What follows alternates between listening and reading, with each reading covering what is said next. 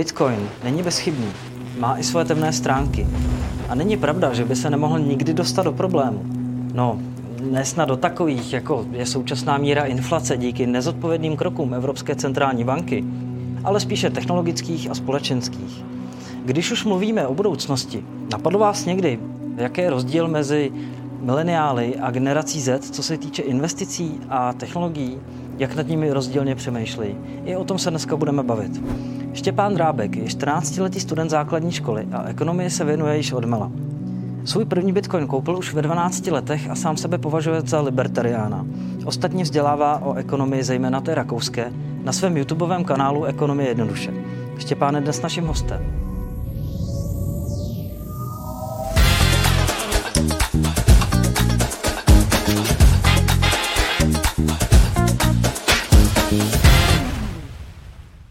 Ahoj Štěpáne, já tě tady u nás vítám a díky, že jsi přišel. Ahoj, tak to já moc díky za pozvání. Paráda. Začneme hnedka mojí první klasickou otázkou. Co pro tebe znamenají peníze? Nejčí otázka na začátek, super. Ne, uh, peníze jsou podle mě jedna z nejgeniálnějších technologií, která lidstvo vůbec kde vymyslelo, protože dokáží ve společnosti koordinovat ekonomickou aktivitu. Ano, dokáží určit, kdo může využít vzácné kapitálové statky k produkci statků spotřebních a kdo následně může spotřebovat. Takže uh, peníze na volném trhu, kde jsou všechny transakce čistě dobrovolné, strany dobrovolné, tak skutečně reflektují, to jak říká Juraj, Juraj Karpiš, reflektují tu paměť dobrých skutků. A na volném trhu je množství peněz přímo uměrné kvalitě naplňování potřeb ostatních. Takže peníze nejsou zdrojem všeho zla, právě že přesně naopak. Uh, na volném trhu zdrojem všeho dobra. Určitě, souhlasím s tebou. Jsou podle tebe Bitcoin peníze? No, pro mě osobně ano, protože mezi lidmi, ve kterými se, v té skupině lidí, ve které se pohybují, to slouží jako prostředek směny. Ale globálně uh, to není všestranně akceptovaný prostředek směny dneska, ale myslím si, že pokud vyřešíme ty velké problémy, které dneska Bitcoin má, tak má veškeré předpoklady pro to, aby se jednou těmi penězi mohl stát a to těmi nejlepšími. Určitě. K Bitcoinu se ještě dostaneme.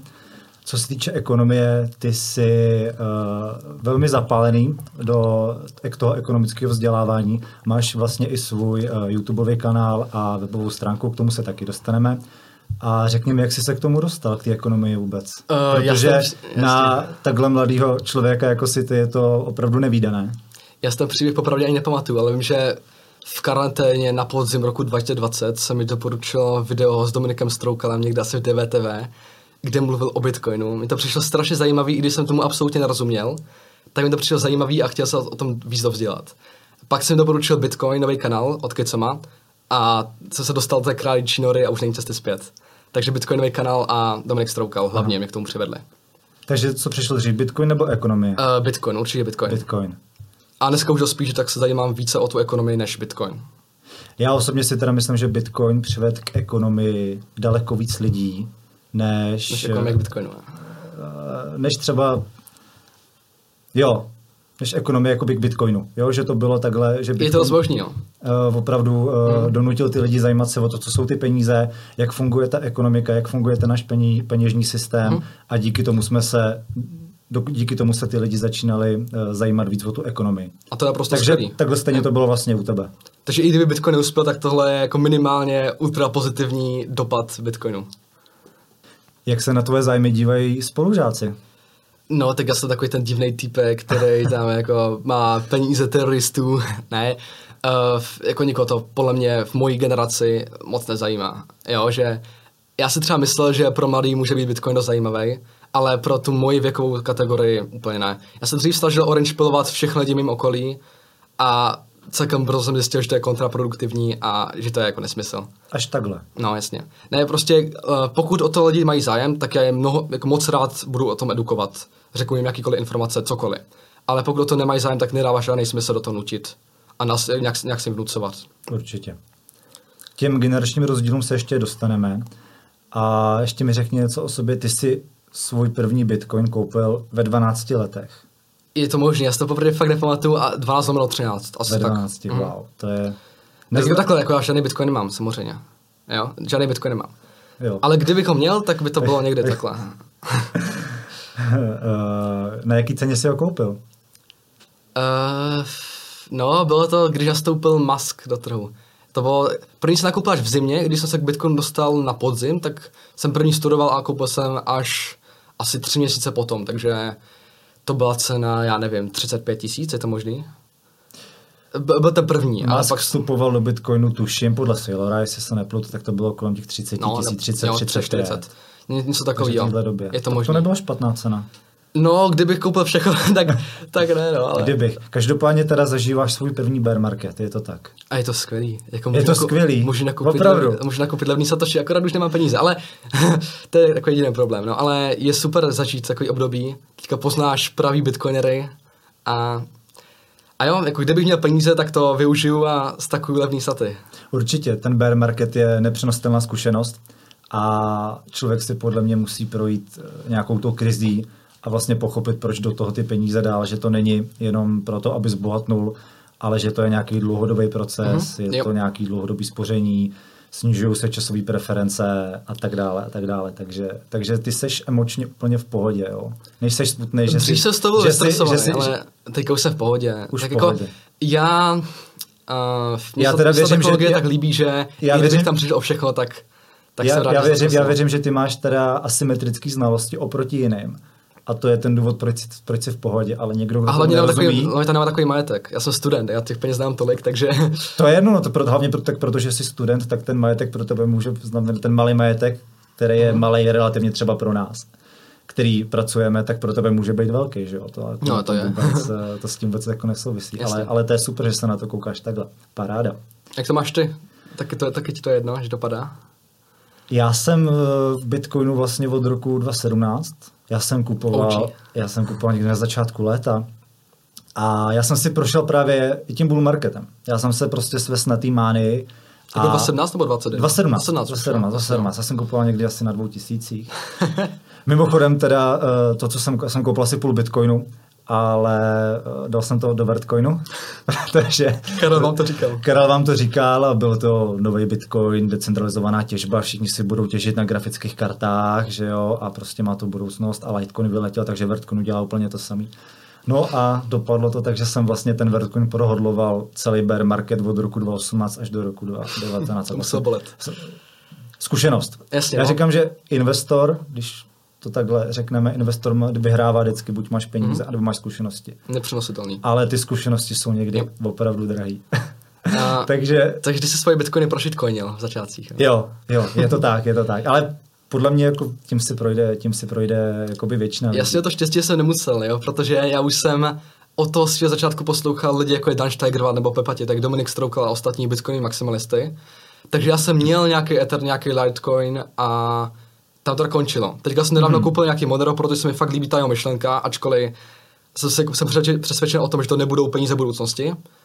A, a já prostě chci tlačit na bitcoinery, aby se zajímali o to soukromí a o tu špatnou zamětelnost a to je pro mě obrovský problém, který se v té komunitě neřeší.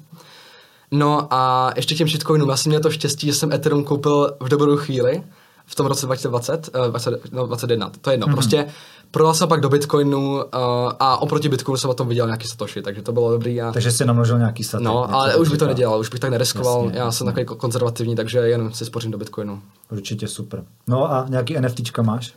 Tak jako mám Bitcoin, to je to největší NFT, že jo? ne, uh, eh, NFT, to je zase jako velký téma. Uh, mně to připadá jako absolutní krav na to investovat, když máš statek, který je absolutně nelikvidní. Proč bys investovat do něčeho, co v případě, kdy potom klesne jenom lehce poptávka, tak, tak to nemáš komu prodat. A jsou to vlastně spojený jako různých podvody, nedělal bych to. A ta technologie jako taková, myslím si, že může najít uplatnění, že to může být něco jako webinů statek, jo, že to lidi nekupují uh, kvůli nějaké užitné hodnotě, ale kvůli tomu, aby se dostali do nějaké hierarchie ve společnosti. Přesně tak, já na to koukám jako no. úplně stejně, že to bude nějaká hierarchická. Ale nepřipadá mi to správný, já v tom fakt nevím výhody, protože já nevím fakt, jaký, jaký problém to NFT řeší. Jo, protože prostě neřeší problémy spojené s právem duševního vlastnictví a já v tom nevidím žádnou přidanou hodnotu, ale jako bohužel k tomu asi směřujeme. No. Uvidíme, uvidíme. Tak, my se podíváme teďka spolu na ty generační rozdíly. Jaký, jak ty se vlastně koukáš na investice z pohledu tvojí generace? Ty si tady říkal, že spolužáci teda Bitcoinu moc nehodlujou. A... Tak já jsem dost mladý, jo? tak to, to bylo divný, kdyby... Já jsem extrém v tomhle. Určitě, ale tak uh, třeba mám kamaráda, který má mladšího brachu, který je vlastně uh, v devátý třídě a ty říkali, že si třeba tradují sneakers za Ethereum. Jo, což mě jako udělalo... Za Ethereum? Za Ethereum, jo. S těma poplatkama, jo? Ale to je, nevím, je to půl roku dozadu, no, jakoby, jo. Ale prostě už jenom to, že, uh, že si to neprodávají za, za, za, klasicky za fiat, ale dělají to za to Ethereum. Což já, já pořád říkám, že ty shitcoiny jsou nějaká, je to brána prostě k tomu Bitcoinu ve finále, když to pochopíš. Jo, no, když se pak, když ale většina lidí, já se bojím, že to nepochopí moc, no, že ti shitcoinerů je spousta, pořád nechápají ten přínos Bitcoinu, pořád vlastně nechápají peníze a ekonomii, ten základ. Možná proto jsou taky shitcoineři, určitě, ale tak to je. Určitě, určitě. To je to, co říkám já, že nepochopení Bitcoinu pramení z toho, že nechápeme historii peněz a nechápeme to, jak ty peníze vlastně fungují a jak fungovat správně mají. Jak mají správně fungovat peníze podle tebe? Jak mají správně fungovat? Eh, musí to být hard money. Musí to být prostě hard money a eh, všechny peníze, všechny peníze vlastně končí na tom, že je emitent nějakým způsobem nafoukne, namnoží je mm. a když to řeknu, okrade vlastně ty uživatele o tu kupní sílu. Takže je pro tebe důležitější ta decentralizace nebo ta fixní povaha peněz? Podle mě se tohle nevylučuje a bez decentralizace nebude fixní, fixní zásoba. Mm. Jak tam bude centrální bod, mm. tak ta fixní zásoba se prostě dřív nebo později jo. změní. A myslíš, že je fixní zásoba správná? Protože jsou jako ekonomové, kteří říkají, Rozhodně. že potřebujeme elastickou zásobu, Rozhodně. aby se to přizpůsobovalo ekonomice a tak dále. Takže podle tebe je fixní zásoba správná. Naprosto. Peníze mají sloužit jako nějaký metr. Jo? Mm, je to jo. prostě... Souhlasím. K čemu mi jsou uh, hodiny, které jdou pomalu? K čemu je mi metr, který neměří metr, ale měří jeden metr bude metr pět centimetrů. Mm-hmm. Jo, a bude se to měnit, bude se to postupem času natahovat. Jo, tak ta spíš to, že ta inflace nebo i deflace prostě narušuje ten cenový mechanismus. To je pro mě ten nejdůležitější argument pro fikční zásobu. Určitě, jenže ta inflace a deflace, které jsou tržně přirozený, tak by se neměly... Já o to monetární, a, a ne, ne ta cenové. Tak tam by být jo. neměly, z mého, z mého pohledu. Tam by mhm. prostě být jo, souhlasím. Na druhou stranu ani ten Bitcoin nemá absolutně fixní zásobu. Pořád tam je ta dezinflace, ta nastavená, nastavení měnové politiky. Takže taky nemám fixní zásobu. Podle mě jako lidstvo... Fixní zásobu má, ale k se dostaneme až později. Vlastně okay. až v roce 2140, kdy se, no, vytěží, a otázka kdy se vytěží poslední satoshi. Jasně, ale už, už kdyby teďka byly Bitcoin peníze, tak pořád ten cenový mechanismus kvůli té uh, dezinflační povaze Bitcoinu nemůže fungovat optimálně. Jako nejlíp v historii, protože jsme nikdy neměli peníze s více fixní zásobou, ale uh, prostě pořád tam je určitá míra inflace. Pro Bitcoin těžší. Tady, jasně, já ti rozumím, ale podle mě tady není jiný způsob, jak co nejvíc spravedlivě dostat ty, ty peníze mezi lidi. Jakým způsobem by se to mělo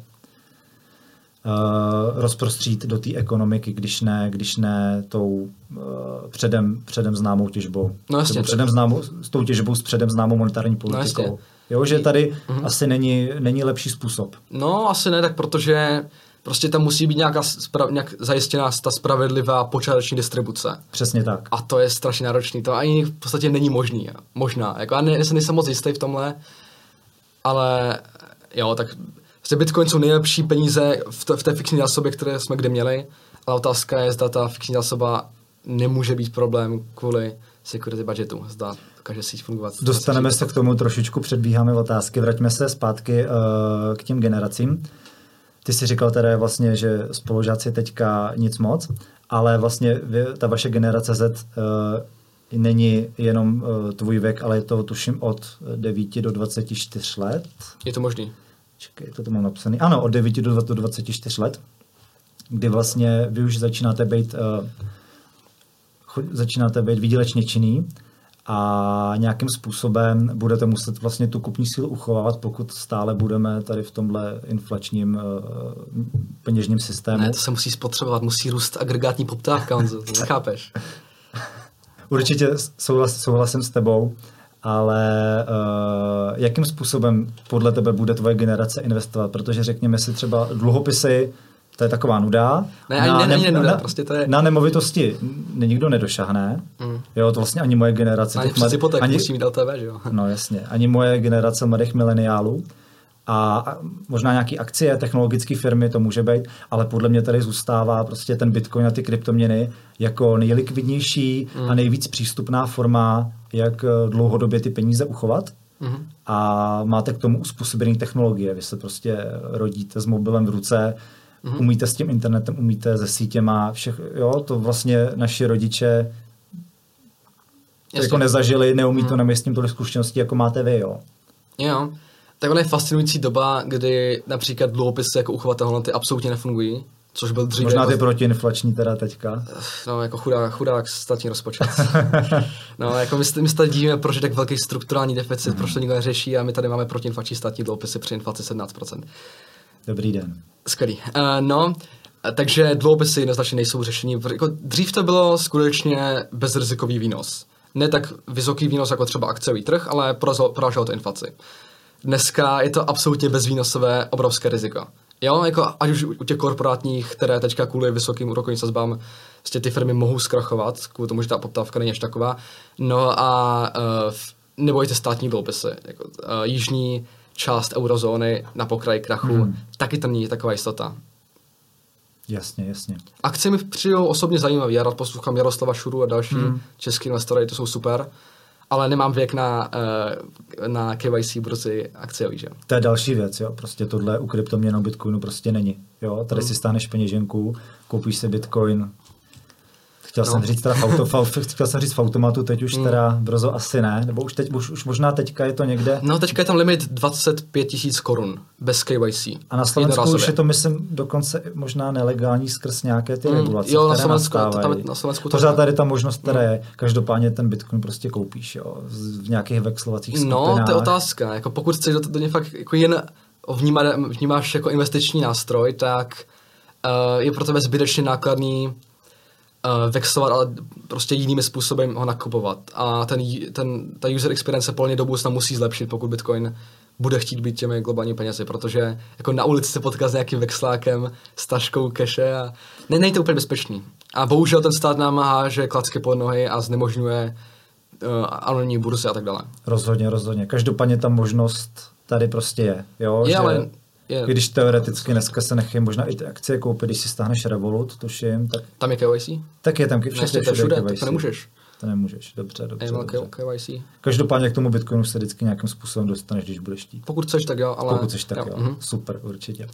Když se vrátíme e, ještě zpátky k těm generacím, e, co třeba tvoje rodiče? E, učili tě nějak o penězích, říkali ti třeba, hele, měl bys si šetřit, anebo naopak, hele, měl bys investovat, protože ten pohled na ty investice nebo celkově na peníze se generačně liší mm. a třeba právě naše rodiče nebo naše prarodiče tak byli všichni zvyklí spořit. Jo, mm. tady nebylo, nebylo moc, moc možností, jak investovat. Mm. Pak přišla nějaká měnová reforma, že jo, lidi přišli o peníze. A jich bylo víc. rozhodně, rozhodně, určitě. Ale nebyla tady žádná možnost investovat a teď je to přesně naopak, že uh, těch možností máme víc a uh, jediná možnost vlastně, jak uchovat tu naši kupní sílu, tak je tím investováním a naopak spoření kontraproduktivní, protože nám to požírá inflace. Uh-huh. Tak mně přijde, že vlastně ta starší generace tohle pořád jakoby že furt v té minulosti a nějakým způsobem to nechce pochopit. Neříkám, že všichni, ale ta majoritní většina. Jo, tak oni mají pořád v hlavách nastavený, že ten finanční systém je stabilní, že zatím stojí zlato a, a neví o tom, jak to dneska funguje a myslím si, že to ani vědět nechtějí. Už jsme si tedy na začátku řekli, že uh, Bitcoin jsou vlastně peníze z určitého pohledu. Jak pro koho? Jak pro koho? Jak pro nás teda jsou. Uh, jak se na to díváš z pohledu regresního teorému? Dokázal bys nám vysvětlit, co to je regresní teorém a jakým způsobem by se tam dal aplikovat Bitcoin? A to teďka píšu článek o podstatě peněz, mm-hmm. já to mám všechno vysvětlený a teďka nevím, jestli to dokážu takhle jednoduše vysvětlit. Jo? Ale regresní teorém spočívá v tom, že uh, při počátku peněz, jako využití peněz jako prostředku směny, určí jednotlivec tu objektivní stěnou hodnotu, kupní sílu peněz, na základě užitné subjektivní hodnoty, kterou mu ty peníze přinášejí. No jo, takže uh, dokud bylo zlato, dokud se využívalo jen ve šperkařství a v průmyslu, tak nemělo žádnou tu směnou hodnotu. Mělo pouze relativní ceny. Ale ve chvíli, kdy se začalo využívat jako platidlo, tak bylo potřeba určit tu jeho kupní sílu. A to se vycházelo z té užitné hodnoty. A u Bitcoinu to zajímavý s tím uh, Laszlo Haniče, nebo jak se jmenuje, ten Pizza Day 20. Mm-hmm. Já ne, nevím, kdy to je, 22. 5. kdy byla první transakce z Bitcoinu vůbec uh, ve fyzickém světě, kde si ten Ital koupil v roce 2010 dvě ančovičkové pice za 10 000 bitcoinů. A zpětně to bylo asi nejdražší na světě. Přesně tak. Já myslím, že to dokonce koupil měsíc nebo dva předtím, když byla oficiální cena na burze, uh-huh. což bylo nějakých, nula, to nebyly ani, to snad nebylo ani centy, to bylo 0,450 něco. Takže vlastně to koupil, tu cenu stanovil subjektivně uh-huh. ještě předtím, než byla oficiální cena na burze. A Takže... zpětě, to bylo hrozně nevýhodný, ta cena. Jo? jo že tam na burze aha. pak měl, měl výhodnější cenu. Tak to. Ale tak to je to zajímavé, že Určitě, tak on to, on to byl těžář a on to měl mm-hmm, za chviličku, to byla pořád odměna vlastně 50. A nelituje toho, on se, se tomu no, vyjadřoval, že ty pici byly dobrý, tak proč tomu to... Určitě, určitě. On si to určitě natěžil zpátky mm-hmm. za chviličku, protože v té době ještě byla vlastně Jasně, odměna za vytěžený blok 50 bitcoinů. Tak to... A mohl se těšit na, normálně na grafice, že jo? Tehdy. Určitě, určitě. Takže 10, no jasně. Aha, aha. Super. Uh, probrali jsme tady, nebo ty se mě na tu monetární politiku, jestli si myslím, že je v pořádku mít uh, rigidní vlastně množství peněz. Jak se na to koukáš ty? Nebo jaký vidíš výhody a nevýhody v té monetární politice Bitcoinu? To je strašně komplexní, složitý téma, ale... Zkus to. Uh, podle mě ta fixní zásoba strašně důležitá, protože jakákoliv změna v nabídce peněz má nutně ty redistribu- redistribuční efekty. Ano, že se ty peníze do ekonomiky nenalévají rovnoměrně. Tím pádem někde nafukují bubliny více než jinde. Jo, že nemění pouze ty nominální, ale ty relativní ceny. A to je strašně důležitý. Jo, že peníze nejsou neutrální a nemění se uh, všechny stejným tempem. Když ještě zůstaneme u těch, pojďme se podívat na nějaké uh, nevýhody Bitcoinu. Co třeba uh, tvoje oblíbená zaměnitelnost, fungibility? No. Uh, Říká, že Bitcoin je první NFTčko, to samý říká Juraj Bernard. Asi no. Tak, uh, to říká Juraj. Jirkal to Juraj, za pár týdnů s ním vydáme rozhovor, tak, eh, tak eh, si to sám můžeš poslechnout. Ale myslíš si, že zaměnitelnost Bitcoinu je teda špatná? Tak vůbec to, že existuje transakční historie, která umožňuje vlastně jinak určovat směnou hodnotu těch jednotlivých peněžních jednotek, tak to je plně špatně. Jo, že prostě peníze, všechny ty peněžní jednotky by měly mít naprosto stejnou kupní sílu, nehledě na jejich držitelích a předchozích držitelích. Jo, to třeba zlato mělo skvěle, protože jsi mohl ho rozstavit a přejet do jiného sledku a ty nevíš o historii, kdo s tím mm-hmm. obchodoval. A to je podle mě jako velký problém, že ty že ta zaměnitelnost špatná u toho Bitcoinu umožňuje cenzurovat transakce, ty určité UTXOs a vlastně nevidím v tom žádnou výhodu v tom, proč mít uh, špatnou zaměnitelnost. Jako jasně, úplná anonymita je zase problém, že když ta síť naprosto netransparentní, tak ty nevíš, že tam nedochází k nějaké změně násobě peněz. Jo, kdyby, kdyby se stala nějaká chyba v tom samotném protokolu, tak ty nemáš jak zjistit a nemáš pak jak řešit, ale... To se stalo tuším u Monera nějak, že? Tak to, tak to ani nevíš, že se to stalo. jako, jasně, Bavili jsme se s mhm. Pavelou Ptákem, že tam byl nějaký problém. Někdy jo, ale možná se tu nějaký další problém, aha, já to nevíš. Aha. A to je taky zase nevýhoda. Jako všechno má svoje, ale já jsem fakt proto, aby peníze byly zaměnitelné, aby měly všechny stejnou mhm. směnou hodnotu. Protože to pak vytváří nové transakční náklady, jo? když třeba si musíš uh, musí zjistit, jaký druh té peněžní jednotky ten člověk vlastní, zda je to KYC nebo non-KYC. A to třeba do budoucna může mít rozdílnou cenu. A to je brutální problém. Jo. Já říkám, že ta zaměnitelnost v rámci toho Bitcoinu, toho systému, tak je dokonalá. Protože v rámci toho systému jeden Bitcoin je jeden Bitcoin to, že to je špatně zaměnitelné, už je prostě naše subjektivní vnímání toho, jestli, jasně, no, jestli to... jsou to peníze, tak to je společenské. Jasně, rozdíl. jasně, ale jestli, jestli to prošlo prostě Silk Road, nebo za to byly... Hmm. Za to A teďka byly... si vím, že na Alphabay, to byl ten největší, největší dark market, tak tam bylo přes 850 tisíc bitcoinů. Přes 850 tisíc, jo. Což je brutální číslo. Tohle jsme tady probírali taky s Pavlem, vlastně, že uh, když fungoval Silk Road, tak v té době On to probíral, myslím, tuším i Pepa Tětek, ještě když měli podcast CryptoCats, mm-hmm. tak v té době tam proteklo asi 90% celého supply mm-hmm. Bitcoinu, který jako existovalo. Takže myslím, že kecal by. To možná, to bylo byly, tam, byly tam vysoké desítky procent, jo ale prostě a nikdo to neřeší. Pavel teda Zatím. potom, no, ne, ne, Pavel říkal, že se to neřeší, protože vlastně Silk Road zavřeli no, Silk a, a ty jo, bitcoiny potom mhm. prodali, takže prostě, Jasně, ale jako tak... co to je? Pořád je tam ten lidský faktor mm-hmm. a třeba ty jsi se zmiňoval o tom zlatě a tam já právě vidím špatnou zaměnitelnost v rámci toho systému, že ty říkáš, že já to, no, tak já to zlato můžu eh, rozstavit, ale já tam můžu přimíchat nějakou Jo, tak to jsou nějakou, nějakou měřitelností. Jasně, a tam právě už v rámci toho systému není ta zaměnitelnost dokonalá, protože já můžu koupit eh, minci, hmm. která má daleko menší množství zlata, než ta 100%. Tam zase postaví na důvěře k tomu emitentovi, což je špatně taky. Ano, jo, ano, takže... ano, přesně tak. Přesně takhle jsem to myslel. Taky to není v tom ideální, jo, ale jo, máš pravdu. Hmm. Můžu říkat, že zlato má dobrou zaměnitelnost, nemá. Pojďme se podívat na nějaké řešení. Uh, myslíš si, že ty jsi říkal, že teda úplná anonymita je špatná. A hlavně to je nereálný, aby se do Bitcoinu implementovala tak jako radikální řešení. To je, to je nesmírně konzervativní síť a je to správně. My potřebujeme, aby peníze byly konzervativní, aby se tam neprováděl nějaký změny, aby se nenarušovala ta paměť, ta databáze paměti mm-hmm. dobrých skutků. Takže žádné ty zásadní změny by se tam dít neměly.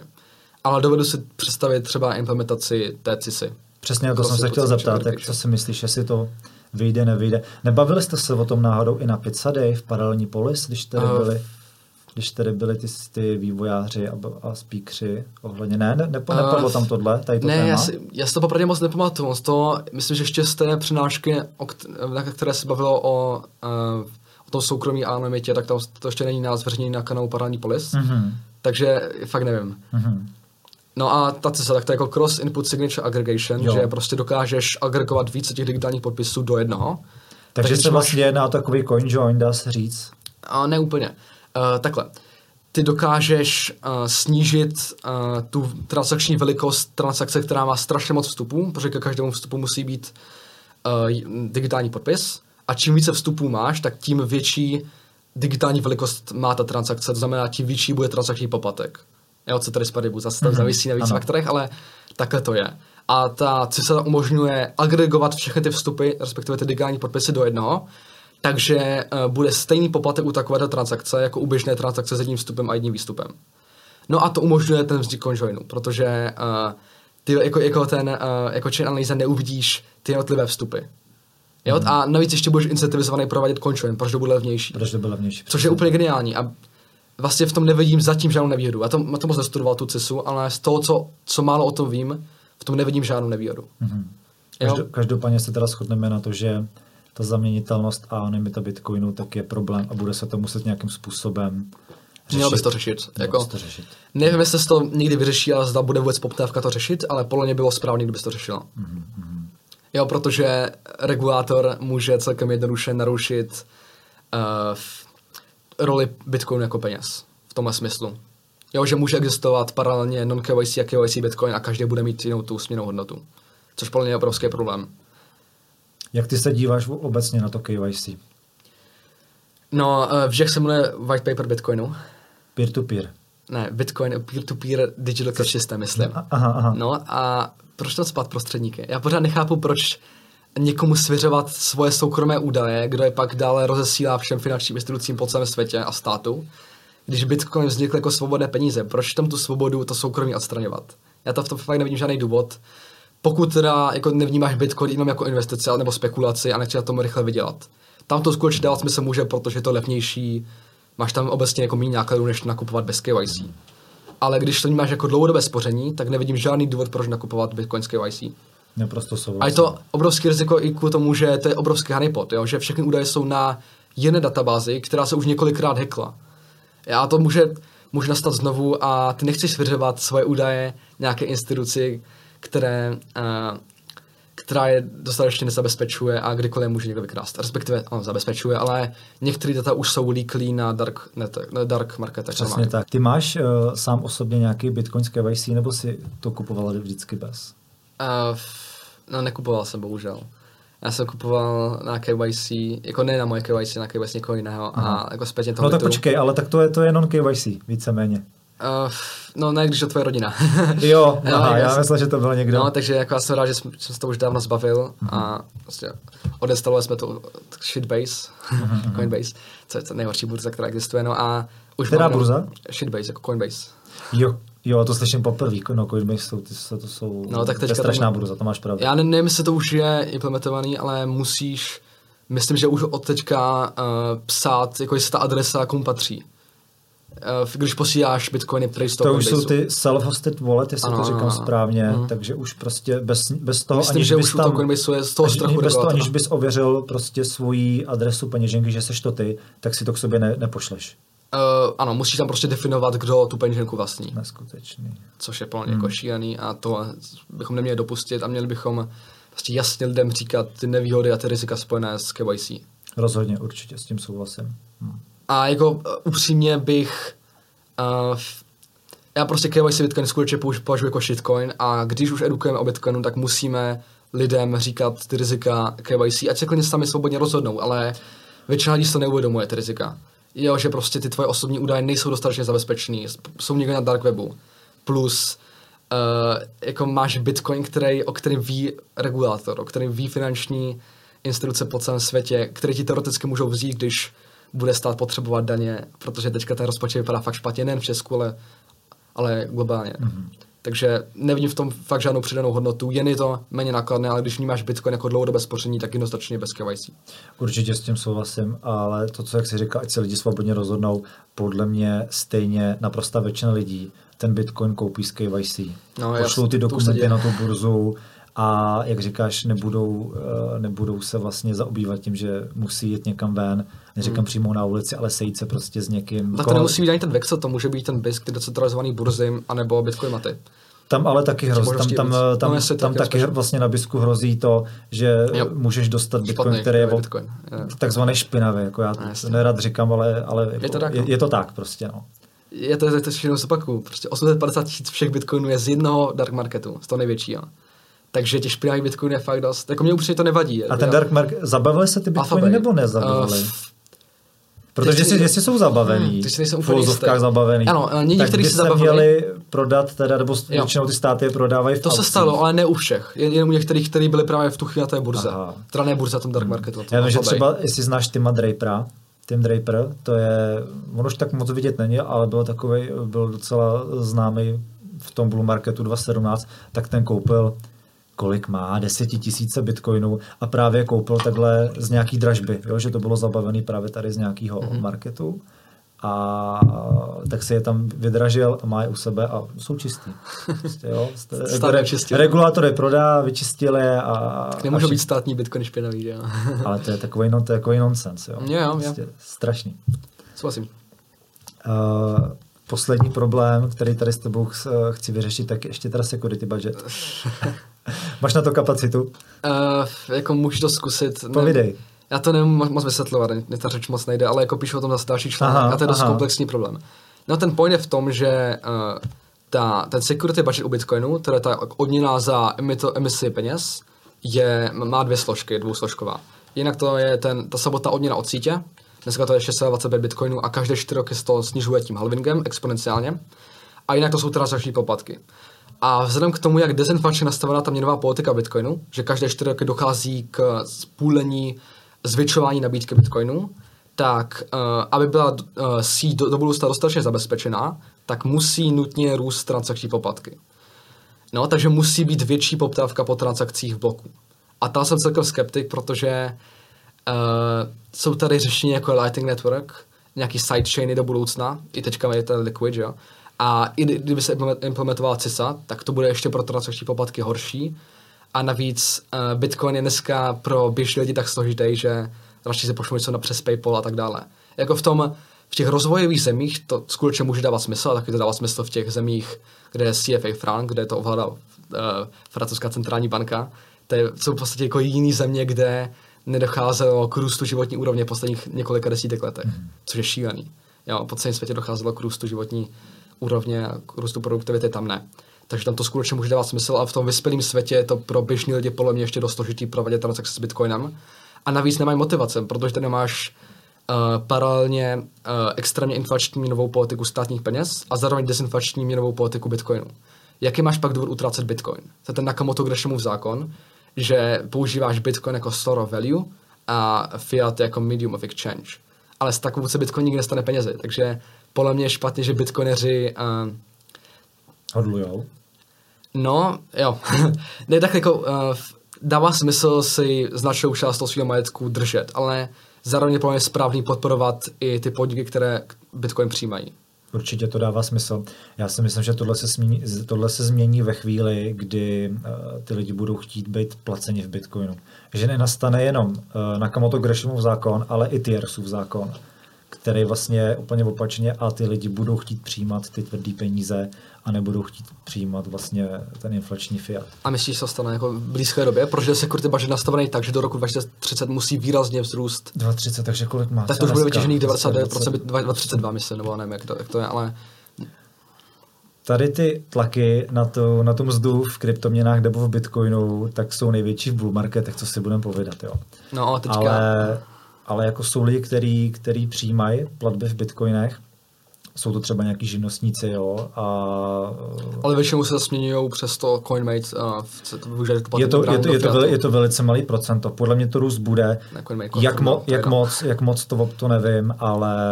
Tak jasně, ty podniky mají motivaci uh, Bitcoin přijímat, protože je to pro ně mnohem méně nákladné. Ano, nemusíte tam odvádět uh, poplatky nějakým protistranám, jako je Visa nebo Mastercard. Ty mají snad 2 až 3% z každé transakce. Mm-hmm. Což je teda strašně moc. A Bitcoin má jako fixní poplatek, který nezávisí na tom, jak velkou částku převádíš. A na Lightningu to je jako v podstatě nula. Ano. Takže tam to může dávat smysl, ale prostě pořád vidím, že i ti bitcoineři, ti zapálení bitcoineři, kterých je u nás celkem málo, i když jako relativně k ostatním zemím celkem dost, ale relativně k lidem, kteří používají fiat stále málo, tak i tito lidé tím bitcoinem neplatí. A to mi připadá strašně špatně, že my tady hrajeme na to, že máme globální nestátní peníze, ale nikdo jim neplatí. Jako já třeba osobně, jo. jo já už jsem provedl přes 100 transakcí v reálném světě s Bitcoinem a mi to připadá geniální, tu technologii takhle využívat. To je podle mě ten princip, proč to má existovat. A hodlovat jako úspora peněz samozřejmě dává smysl, já nejsem keynesiánec, já se prostě myslím, že úspora peněz je správná a že, uh, že ty časové preference by měly být nastaveny individuálně a ne na základě jako těch umělých podnětů ze strany centrální banky, ale dříve nebo později budeme muset tím bitcoinem, pokud chceme, aby bylo, bylo bitcoin platidlo, tak musíme ním už teďka začít pomalu platit. Určitě. A já si myslím, že právě to placení, po, to placení uh, bude podporovat právě i to, že lidi budou brát mzdu nebo nějaký uh, výdělek vlastně. A myslíš, že teďka mají motivaci? Myslíš, že v tom... Bear marketu? Možná, že jo. Myslíš, v tom, no ale... Dlouhodobě. Myslím, v tom západním světě, kde ještě relativně dobře, i když jako inflace 17%, jo? nejvíc, dobře co se, nejvíc to čtu třeba o těch profesionálních sportovcích, teda co si budeme povídat, jako ty o peníze asi nemají nouzy a jestli je to nějaký PR, chtějí mají... se zviditelnit, ale to chtějí být placený třeba z 50% bitcoinu. Jasně, jasně, dovolit, ale... jasně, ale prostě je to nějaká jiskřička, která tady prostě je a uvidíme, jaký oheň se z toho rozhoří. Já si prostě stále myslím, že běžní lidi nemají žádnou motivaci, nebo ano, motivace mají, ale pořád se o to nechtějí zajímat, protože to zbytečně pro ně moc složité a nákladné. Takže... To procento je, to procento je malý, je to, je to strašně malá No a ten security budget do budoucna počítá s tím, že musí výrazně růst transakční poplatky, tedy poptávka po místě bloku, tedy poptávka po transakcích, tedy množství transakcí, že jo. Mm-hmm. Což já jsem v tomhle celkem skeptik. Myslím si, že to Bitcoin zvládne, ale bojím se, že bude skutečně docházet k těm na 50% útokům a k těm reorgům a i potenciálně k těm double spendům. A důležitý u toho security budgetu je těmto problémům předejít. A řešit zpětně to už moc nejde. Že?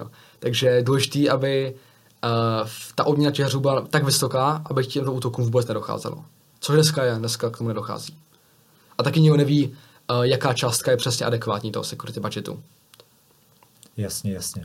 Pokud bychom nynější cenu považovali, nynější cenu Bitcoinu, což je nějakých 24 tisíc, jestli se nepletu, považovali za dostatečně adekvátní pro uh, udržení security budgetu pro těžaře. Dneska to také. Hm. Tak by nám vlastně stačilo, kdyby se ta cena vždycky za každý čtyři roky jenom zdvojnásobila. Ano. Jo, bylo by to teda dostačující. Takže za, kdyby, kdyby jsme celý příští cyklus měli Bitcoin na 50 tisíci dolarů, což se podle mě nestane, podle mě to bude víc, tak by to mělo být uh, dostačující. Uh, teďka ano, ale my se bavíme o tom dlouhodobém vývoji. Ano, protože jako není dlouhodobě možné, aby se Bitcoin každý, te, každý ten halving zdvojnásoboval, ta jeho cena. Ano, protože by za chvilku přirostl tržní kapitalizaci všeho. Já teda určitě, jasně, ale osobně si teda myslím, že máme před sebou daleko větší uh, cenový nárůst, než, než, než jsme jakoby doteďka měli, protože vezmi si, jaká je adopce Bitcoinu ve smyslu, lidí, jako jsme třeba my, který ten Bitcoin opravdu mají ho u sebe na peněžence, využíváme ho, uh, tak kolik je nás, 2-3%, nebavím se o někom, kdo si takhle koupil na Revolutu nějaký nějakou kopírku, derivát. kopírku, derivát, kopírku té ceny. Ale bavíme se fakt o těch, mm. uh, opravdu o těch, jako, opravdu o těch bitcoinerech a vezmi si, hmm. jakým způsobem prostě klesá to množství bitcoinů, že opravdu zbývá, vytěž, jo, ty... zbývá vytěžit necelý 2 miliony. A on neklesá množství, no klesá to zvyšování. Ano, množství. ano, ano, ano, tak, no, takhle, jsem to, růst. takhle jsem to myslel. A no, úplně, ty... mně, přijde úplně hrozně, hrozně jako crazy, že jeden poslední bitcoin, jeden poslední bitcoin se bude, se bude těžit 40 let. Yep. 40 dva poslední bitcoiny, dva, tak se budou těšit 56 let. Jo, ale ten tvůj problém je, že ty prostě a že, implicitně počítáš s tím, že bude růst poptávka po, uh, po bitcoinu. Já to považuji jakoby za obrovskou jakoby technologii a stejně jako to bylo se vším s autama, s internetem, uh, s, s elektrikou, s mobilama, se vším možným, s televizema, tak tohle prostě, tak to bude i s tím bitcoinem. Okay.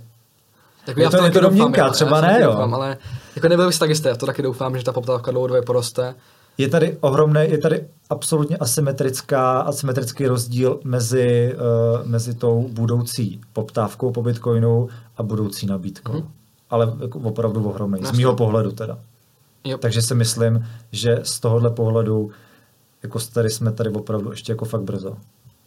Já taky souhlasím s tím, že bude cena růst, ale je absolutně nereálný počítat s tím, že každý halving, každý halving to jasně, jasně, Takže určitě. prostě musí růst transakční poplatky, jednoznačně. Mm-hmm. A já jsem tam v tom skeptik. Já se no prostě a... bojím, že ta poptávka po Bitcoinu nebude buď z toho, jo, po transakcí z Bitcoinu nebude buď kvůli těm uh, off řešením, anebo kvůli tomu, že uh, kvůli těm transakčním nákladům, že je pořád náročné s Bitcoinem platit pro běžné lidi, anebo taky kvůli tomu Nakamoto Grishamově zákonu, že lidi nemají motivaci ti bitcoineři platit bitcoinem. A nebude to potom třeba záviset na, na zdrojích eh, těžby? No ne, že jo, protože ten uh, zdroj těžby mohl využívat i ten útočník, takže tam nebudeš mít tu komparativní výhodu jako těžař, nebo ne? Jasně, tak teď to, za, to záleží teda, kdo bude ten těžař. Jestli bude zlej nebo hodnej. Uh, no, svým způsobem ano. Svým způsobem ano. Jasné. Protože kdybychom vlastně těžili, řekněme, v Paraguaji, kde je druhá největší vodní elektrárna na světě, mm-hmm. tak tam ty energie je takový přebytek, že vlastně jo. oni, já tuším, že prostě Paraguay spotřebuje jenom asi 30% energie a oni zbytek prodávají do Brazílie a ještě do soused, no, ještě myslím, že do, Urugu, do Uruguay, do sousedních států. Takže ty mm-hmm. energie je tam ohromný, takový ohromný množství. No Bitcoin má tu výhodu, že ten ekosystém se přizpůsobuje tam, kde je ta levná elektřina. Ano, tam se koncentrují těžaři což často bývá z obnovitelných zdrojů, naprosto většině, a je to ten gas flaring, který... který rozhodně, super, rozhodně. Takže... A řekněme tam právě tam ty uh, producenti nebo ty těžeři té ropy, uh-huh. tak uh, těm je úplně jedno, jestli budou dostávat, uh, jestli budou dostávat nějaké jako poplatky za, za, to, za to validování těch transakcí, respektive za tu těžbu, protože vlastně pro ně to je win-win. Jo? Pro ně, oni, ta, oni tam jo. mají vlastně nevyužitou energii, mm-hmm. kterou by prostě spotřebovali. Kterou spalují, což je taky, co stojí, že jo? Pro ně to naopak výhodné. Úplně, pro ně to je úplně... A navíc jako, i jako ekologicky to je. Ano, ano, přesně záchrana. tak, přesně. Pro ně to je win-win situace, kdy oni vlastně tu nevyužitou energii můžou spotřebovat tu těžbu bitcoinu, když to řeknu, něco si, něco si hmm. vydělají a zároveň si sníží svoje emise. Jo, tak tam dal to, zemní plyn, u toho gasflaringu, že ano, ano. sníží ropa, tak ten nežádoucí efekt Jasně, je, že... Ano, no, no, jo. no, přesně tak. Takže hmm jestli to řešení nebude spočívat právě ve zdrojích té těžby, jo? že tam se nebude Já koukat... moc nevím, jako jak, jak to řeší, protože ten stejný zdroj těžby můžou využívat i ti potenciální útočníci. Rozumím, takže zase jsme skončili tady u toho, jestli budou hodný nebo zlý. No jasně, no. tak v to celý spočívá ta budoucnost Bitcoinu. Aha. A musí to být připraven Bitcoin, že regulátor proti němu dlouhodobě bude bojovat. Protože stát ze svého monopolního postavení v tvorbě peněz profituje. Rozhodně. A hmm. rozhodně se nechce zbavit. My to vidíme na těch předchozích Bitcoin, jako byl uh, e-gold, Liberty Dollar, Liberty Reserve. A i bylo, hmm. strašně moc a, a žádný z nich neuspěl protože byly centralizované, Centra, přišel tam regulátor, zabavil zlato, hotovo. Bitcoin má tu výhodu, že je decentralizovaný, ale otázka je, zda bude i do, dlouhodobě do budoucna decentralizovaný. Právě kvůli tomu security budgetu. A nebo i té zaměnitelnosti, jo, protože ti těhaři umožňují, teda mají možnost cenzurovat transakce, teoreticky do budoucna, pokud bude regulátor na, to, na ně naléhat. Pokud budou mít ale více než 51%. Ani nemusí, o tom píše Juraj Bednár krásně, že i s 20% to je možné udělat, protože ty nechceš riskovat to, že tvůj blok někdo reorgne a stane se z něho orfan, protože by ztratil jak tu odměnu, tak ty transakční poplatky. takže to v praxi může být i méně než 51%. Pokud budu mít 20% eh, kapacity těžby a budu cenzurovat transakce, tak uh, to znamená vlastně, že já ty transakce třeba, když budu chtít cenzurovat plásno čínský transakce, tak já je prostě nebudu zahrnovat uh, do těch bloků, mm-hmm. ale okrádám se právě potom o, vlastně o ty poplatky a vím, že to vytěží někdo jiný, že to vytěží někdo ze zbytku těch 80%. No, ale tak? když se stane to, že ty pak dokážeš vytvořit další chain, tak musí prostě přijít k tomu, k tomu reorgu toho chainu. Jo, že když prostě vytvoříš chain, ten blockchain s větším množstvím toho důkazu o vykonané práci, ten další blockchain má víc bloků, tak ti uživatelé, ty nody jsou uh, nuceni skrze ten Nakamotoův koncenzus tento chain považovat jako jediný správný. A to může být ten státní mm. i s těmi 20%, když se ti mineři budou obávat toho reorgu a, a z toho tlaku regulátora, řekněme. Je, je tam vlastně nějaká obrana proti tomu uh, skrz těch 80, skrz ten zbytek těch 80%, nebo ne? Uh, no, vlastně tam všeho závisí jen na tom, oni, oni to, protože oni, oni, to, oni totiž nezjistí, jestli ty transakce jsou uh, cenzurovaný, cenzurovaný nebo ne. Ale teoreticky ano, když prostě pořád uh, nezařazuješ, nezařazuješ do bloku nějaký UTX, který mají vysoké poplatky, tak časem zjistíš, že to je prostě cenzura. Protože nemáš žádnou ekonomickou motivaci tyto bloky, nezař- teda tyto transakce nezařazovat do bloku. Jasně. No, ale všeho závisí na tom, na té morální stránce těhařů v podstatě. Mm-hmm. Zatím to funguje. Zatím jo, tak, tak zatím ten regulátor tak na nás moc netlačí, jak by do budoucna hmm. mohl a podle mě to i stane v tom západním světě. Je to dost Protože ty státní měny postupně přestávají fungovat tak dobře, jak to dřív bylo. Jako dobře, to je zase zvláštní slovo v tomhle kontextu hmm. podle mě, jo. ale uh, my to vidíme, že inflace 17% a ta důvěra ve státní měny se podle mě dost rychle vytrácí. A je otázka, zda to ten stát dokáže udržet jako já v tuhle chvíli krátkodobě doufám, že jo, protože kdyby teďka zanikly, zanikla česká koruna, tak by to pro naši ekonomiku rozhodně nebylo dobrý. Ale dlouhodobě doufám v to, že ta důvěra v centrální bankovnictví bude mizet, řekněme. Nebo bude poptávka po alternativách. Budou se o to lidi zajímat. Podle mě určitě bude a už je i teďka. A, nesou, a nesouvisí to třeba jenom s Bitcoinem, a souvisí to uh, s takzvanýma komplementárníma měnama, které se tvoří různě v různých státech a ta poptavka tam prostě je. Jo, po těch jiných formách peněz, než jsou ty státní. Ale vždycky ty státní peníze mají tu víru, ten nucená akceptace. Přesně tak. Takže... Dobře, tak pojďme se podívat na nějaký mýty ohledně Bitcoinu, který uh, takhle různě kolují, zejména na novinkách v komentářích a zejména o té starší generace. Uh, je, je podle tebe Bitcoin letadlo nebo ne? Tak jako definuji letadlo nebo ponzi schéma. Víš, to důležité vždycky říct, uh, co to prostě je, podvod, podvod, jo, že prostě jednou to někdo vypne, schrábne peníze a všichni ostrouhají.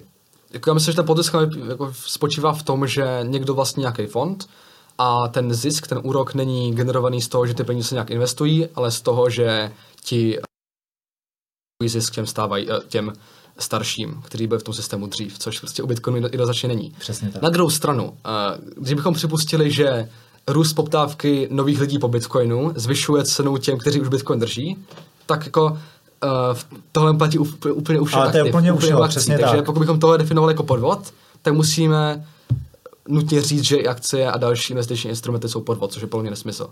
Tvrdit. Rozhodně, rozhodně. A třeba když se podíváme na takový důchodový systém, tak přesně to, no, tak, to no, je Ponzi. No, to podle mě už plně definici, ponzi, protože systém je Ponzi. tam ten zisk, ten, ty důchody se generují z příjmu těch uh, stávajících pracujících. Ano, že ty se nespoří na vlastní důchod, ale ty platíš důchody těm současným důchodcům. Je to takzvaný průběžný důchodový systém. A to už podle mě mnohem lépe splňuje definici Ponzi schématu. Přesně tak, přesně tak.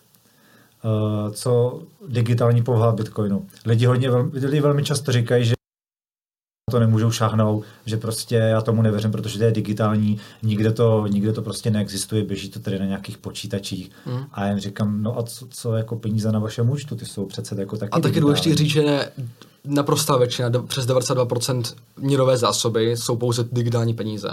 Jo, že to obě život a hotovost tvoří pouze zlomek té celkové měnové zásoby. Takže jako pokud kvůli tomu chceme říkat, že je Bitcoin nesmysl, tak musíme automaticky osoudit i současné státní peníze. A naopak ta digitální povaha má spoustu výhod v podobě i k té globální převoditelnosti, Jo, že nemusíš uh, posílat zlato letadlem několik tun na druhou půlku světa, je to nákladný, trvá to dlouho. Ne, prostě odešleš transakci v mobilu, přijde to typkovi do Ugandy za pár sekund, transakční poplatek přes Lightning skoro nula, geniální. Naprosto. Jo, ale jako chápu, že lidi jsou zvyklí na tu fyzičnost, třeba, že někteří platí jenom hotovosti, jsou v tomhle, uh, jak to říct, zastaralý, řekněme. A počkej, počkej, já platím hotovostí. Já taky. Jako kdyby Jenom platit, hotovosti víceméně. Tak, tak to je to nejsoukromnější a dokud to je legální, tak proč ne? Proč to nevyužívat? Určitě, určitě. Tak ve Švédsku to třeba se už hotovosti vůbec neplatí. Ve Švédsku je to ale z toho důvodu, tam to není ani nějak centrálně To jako není nějak regulovaný, ano. Ale ano, ty lidi to dělají dobrovolně. Já tak, protože to má prostě vyšší transakční náklady pro ty lidi. Protože jsou už, už tam jako jiná generace a pro ně je mnohem ekonomicky výhodnější platit kartama. Nebo, nebo přes bankovní účet, prostě k digitálními penězi.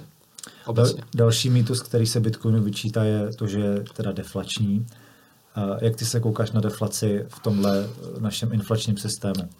Tak zaprvé jako Uh, ona je otázka, zda je deflační, protože ta měnová politika je nastavená dezinflačně, že se snižuje tempo růstu zásoby, že se nesnižuje si explicitně to, to, ta celková zásoba. Na druhou stranu někdy ty bitcoiny zanikají, někdo prostě pošle bitcoin na adresu, ke které nemá nikdo privátní klíč a tím ty bitcoiny v vozovkách zaniknou. Takže skutečně je možný, že dnes zaniká více bitcoinů, než se vytváří tou těžbou. Takže je možný, že deflační. Na druhou stranu já to nevidím jako problém, jo, protože uh, ten problém deflace, tak to vidí ta standardní uh, ekonomická, uh, ekonomický směr, je, že ta uh, měnová deflace vytváří i deflaci cenovou.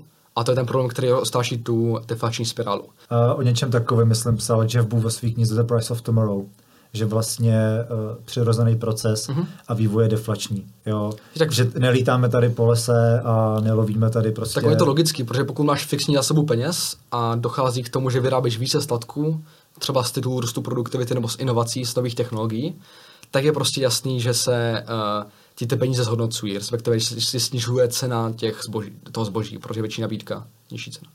Tuhle deflaci můžeme možná vidět u elektroniky. Můžeme, no. Vlastně postupem času mm-hmm Uh, dneska asi, už moc ne. Dneska už moc ne, ale pamatuju si, kdy prostě dvoumegová, dvoumegový USB mm-hmm. stálo, já si nepamatuju teda přesnou cenu, ale vím, že to na poměr k dnešním cenám bylo opravdu drahý, a teď už se prostě prodávají no terabajtové disky a stojí to, stojí to daleko míň. Jo. A ta kinesická škola právě říká, že to vede k tomu, že se nebudou ty peníze spotřebovat utrácet, že se budou jenom spořit, protože kdyby, proč by si skupoval dneska počítač za uh, 3 bitcoiny, když, když bude zítra stát uh, bitcoiny 2.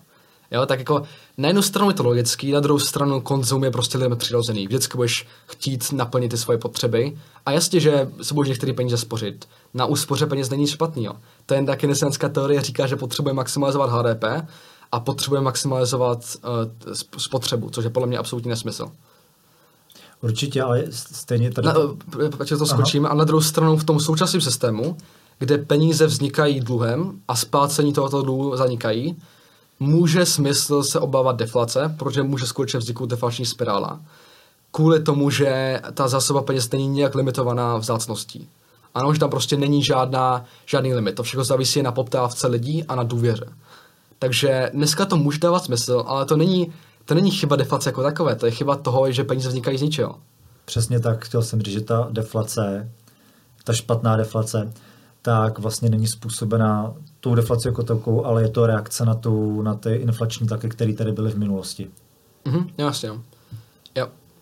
Dobře. A ještě když se vrátíme uh, k té deflační spirále, že by vlastně uh, lidi odkládali tu spotřebu mm-hmm. a mhm. kupovali by si zboží a stat, uh, vlastně statky a služby později. Měli by se časové preference, upřednostňovali by budoucí statky, protože jsou levnější. Určitě, jo? ale vlastně no. úplně stejně bychom to mohli vztáhnout na obráceně, kdybychom tvrdili, že výrobci nebudou prodávat svoje zboží, protože zítra pozítří bude stát víc. Tak to je vlastně úplně to samé a to přece vidíme, že se taky neděje. To mě vůbec nenapadlo tím přemýšlet, máš pravdu. Je to, je to obráceně, jo, prostě my tady nebudu, že bude to stát víc, tak my to dneska nebudeme prodávat a budeme to prodávat, já nevím, třeba za několik měsíců, že jo, protože, protože na tom trhneme víc. To je pravda, a takhle to taky nefunguje. Jo? No, jo. Takže stejným způsobem prostě si myslím, že ta deflační spirála ne, prostě... není, není to jako hmm. nesmysl, ale přesně jak říkáš... V současném systému je to obrovský riziko, tak by to viděl, ale kvůli tomu, že nejdřív ty peníze jsou nafouklí tě, těmi chybnými investicemi, tou mm-hmm. inflací, tím, že máme peníze, které vznikají pouze z těch frakčních mm-hmm. rezerv A tím, že úrok není tržní, ale centrálně stanovený, který neodpovídá uh, vlastně protínání mm. nabídky peněz a poptávce po nich. Mm. Jo, to je ten nejdůležitější údaj v ekonomice, který určuje budoucí alokaci zdrojů, vlastně alokaci zdrojů v čase. Mm. A když je tento údaj uh, chybně nastaven, tak to vede k uh, chybné mezičasové alokaci těch zdrojů. Ano, protože vlastně úroková míra jako taková je agregát subjektivních časových preferencí, teoreticky, když tak můžeme říct. A ty, když stanovíš jiným, jinak vysokou tuto úrokovou míru, tak ty tím narušíš celý alokační proces v čase. Takže pak dochází k malým investicím a trh se od těch malých investic musí jednou vyčistit. Určitě. A určitě špatný to nafukovat ještě a ten proces oddalovat, tak jak to bylo v, to, v té velké hospodářské krizi, kdy už to mělo k tomu dojít v roce 1927. Oddalilo se to, nafukla se měnová zásoba a pak to bylo až v roce 1929 a tam už to bylo šílený. No. Ale to bylo právě zaspůsobený tím, že vznikl FED a tam uh, průměrný tempo růstu měnové zásoby bylo 40% ročně. Je to absolutně neudržitelné, jak k tomuto propadu muselo dojít. Ale to je zase efekt inflačních peněz, takže podle mě nedává smysl se obávat deflace v systému, kde peníze nevznikají dluhem. Určitě. To je podle mě takový kobra efekt. Problémy způsobený inflačními penězi budeme řešit inflačními penězi. Přesně tak mi přijde, že to funguje. Tak to je, no. A zase to utmátí argument pro inflaci, víš, těch ekonomů. jako ekonomů pozovka. Pojď, pojďme eh, na další mýtus. Bitcoinu je málo. Jeho jenom 21 milionů a lidí je kolik, skoro 8 miliard, tak... Ale to je úplně irrelevantní, protože Bitcoin je dobře dělitelný, takže to je jako... Já uh, určitě. Tady spíš jde o to, že uh, podle mě lidi koukají na peníze jako... Si myslí jednotku. Nebo jak to koukají na to z pohledu jednotek, ale to, co lidi chtějí, nejsou peníze, ale kupní síla. No jasně. A ta kupní síla je právě rozdělená. Ne, ale tvůj cílem není maximalizovat množství peněz, ale co nejlépe uspokojit tvoje potřeby a peníze jsou pouze prostředek k tomu. Jo, takže v tomhle smyslu, v smyslu to není argument proti Bitcoinu. A navíc Bitcoin je kvůli svoji čistě digitální podobě teoreticky dělitelný do nekonečna. Ano, můžeš tam připsat, kolik chceš těch uh, um, míst za desetinou čárkou. Hmm. Že ale to nejde o to, i kdyby jsme tady měli, máme tady 21 milionů bitcoinů, řekněme, že jsou vytěžený a uh, lidi by si mysleli, že jich málo, tak kdyby, kdyby jsme je uh, z deseti násobili, tak se vůbec nic nestane, jenom se prostě rozředí ta kupní síla, bude no, jich to víc. právě není pravda, jakože tak nic se nestane, ano, zvýší to prostě nominální ceny a tak dále, ale změní se i ty relativní ceny, to je právě ten problém, že když zvýšíš desetin, jo, ano, ano, ano, množství ano. peněz, tak ne všechny ceny stoupnou desetkrát. A to je ten největší problém inflace. Že ty, já jsem to řekl já jsem to řekl asi blbě, ale přesně jde o to podělit tu kupní sílu těch peněz těmi statkami a službami v ekonomice. Mm-hmm. A když tady máme peníze s rigidní vlastně uh, zásobou. zásobou, tak uh, to funguje jako správný metr a... Mm-hmm. Ale musí být skutečně rigidní, protože jakákoliv změna má nutně ty redistribuční efekty, které jsou negativní a které my nechceme. Jo, protože... Která tady teda teďka je, ale je minimální, řekněme. U Bitcoinu myslíš? U Bitcoinu, ano. No jasně, ale uh, jako já mám prostě problém s tím, že tam vůbec je. Já, já se představuji ideální peníze, které mají naprosto všichni zásobu, zase, ale je tam zase problém s tou počáteční distribucí. Jo, takže podle mě to není možné zajistit decentralizovaný peníze s fikční zásobou a já osobně, kvůli tomu, že jsem to jako, jako rádoby rakouský ekonom, tak spíš bych upřednostnil ty peníze s fikční zásobu než, než tu decentralizaci v tomhle. Ale jako pokud bude Bitcoin fungovat, pokud ten security budget bude dostatečný, tak samozřejmě jsem pro Bitcoin. Každopádně problém není toho, toho, že Bitcoin je málo. Ten problém právě řeší to, jak jsi říkal, že je vlastně víceméně do nekonečna dělitelný. Teďka je dělitelný na 100... Tak hlavní, hlavní notka je Satoshi, že jo? A jeden Bitcoin má 100 milionů Satoshi, 100 milionů Satoshi. a přes Lightning Network se provádí i ty sub-Satoshi platby, které jsou v mili Satoshi, takže, takže v tisícinách Satoshi. Mm-hmm. A teoreticky je prostě dělitelný do nekonečna, takže dělitelnost rozhodně není problém, takže jeho, není ho málo. Mně to připomíná ten vtip s tou pizzou, jak jde ta bolníka do té pizzerie a pizzař si ptá, jestli tu pizzu chce na šest kousků nebo na 12 a ona řekne na šest, já bych na 12 nesnědla. Jo, jo tak to je, je to, prostě, to je prostě to úplně, to je úplně to samé. Jako možnost dělitelnosti peněz neznamená, že peníze nejsou vzácné a naopak je tím možné uspokojit větší uh, preference lidí, protože je možné uh, zařídit větší množství uh, v těch směn s reálnými statkami. Ano, protože když máš peníze, které nejsou vůbec nějak dělitelné, máš prostě jen jednu jednotku, tak si nemůžeš koupit některé statky, které jsou drahé, které jsou vzácné, a naopak některé, které jsou extrémně nevzácné a po kterých není poptávka. Takže ta větší škála dělitelnosti peněz naopak umožňuje vznik většího množství relativních cen z peněz, řekněme, z penězi. Dá se říct, že tohle by byl problém zlatého standardu, kdyby teďka fungoval? Byl no. Ne, tak eh, zlatý standard ve fyzické podobě by dneska nemohl fungovat. Ano. Protože zlato není, není dobře dělitelné a nestačilo by to našim potřebám. Takže by musely vzniknout nějaké, uh, nějaké peněžní substituty, nějaké ty měny, takže by to byly buď nějaké jako poukázky typu bankovky, anebo nějaké digitální poukázky. Ale tam je tady jeden obrovský problém, že to prostě postaveno na důvěře k tomu emitentovi, že nebude uh, obchodovat s těmi frakčními rezervami a že nebude vytvářet více těch poukázek, než kolik má depozit v podobě toho zlata. A jako historicky to vždycky jste učil a nevidím důvod, proč právě důvěřovat této centrální autoritě. To máš pravdu, dělo se to, dělo se to uh, už dávno v historii. Myslím, že to bylo poprvé v desátém století v Číně, v Číně, kdy v dynastii Sung vzniknul už prototyp tis, eh, tiskarského stroje, mm-hmm. ještě před Gutenbergem tak už tam vlastně byla, tam byla první vlastně papírová, papírová hyperinflace. Yep. Papírových peněz. Ale on je důležité zmínit to, že ty měny, ty peněžní substituty zví, uh, zlepšily, se snížily transakční náklady peněz. Ano, uh, zlepšily některé vlastnosti zlata, jako je převoditelnost, dělitelnost a teoreticky ověřitelnost a zaměnitelnost. Takže kdyby, toto, kdyby to ta centrální autorita nezneužívala, tak uh, to skutečně může jen být dobré a může snížit jen transakční náklady ale uh, prostě bohužel ty nemáš žádnou motivaci to nezneužít, protože uh, ti lidi, je tam prostě obrovská informační asymetrie. Ano, ti lidi neví, jakým způsobem s jejich majetkem nakládáš. A je to postavené jen na důvěře, což je nebezpečné. Skvělý Protože point. úplně je obrovský lidský faktor a obrovské incentivy zlepšit svoje postavení na úkor ostatních a není správné, když to ty peníze umožní. Určitě. Uh, pojďme dál. Bitcoin není ničím krytý. Uh, tak Bitcoin je tím krytím sám o sobě, že jo? Protože ty spotřeboval mít kryté peníze ve chvíli, kdy, uh, kdy, ta samot, kdy ten samotná poukázka na peníze nebyla nějak vzácná. Ty spotřeboval zajistit tu vzácnost nějakým podkladovým aktivem. Ale Bitcoin je tím samotným podkladovým aktivem, ne tou poukázkou. Takže Bitcoin není měnou, ale těmi penězi. A proto není čím krytý, protože on už tu vzácnost má nastavenou v tom samotném protokolu. Jo? A na druhou stranu, jako tím jsou kryté naše peníze jako jsou kryté, Ničím. no tak jako jsou postaveny na tom, množství peněz závisí jen na poptávce po penězích, to je zvláštní.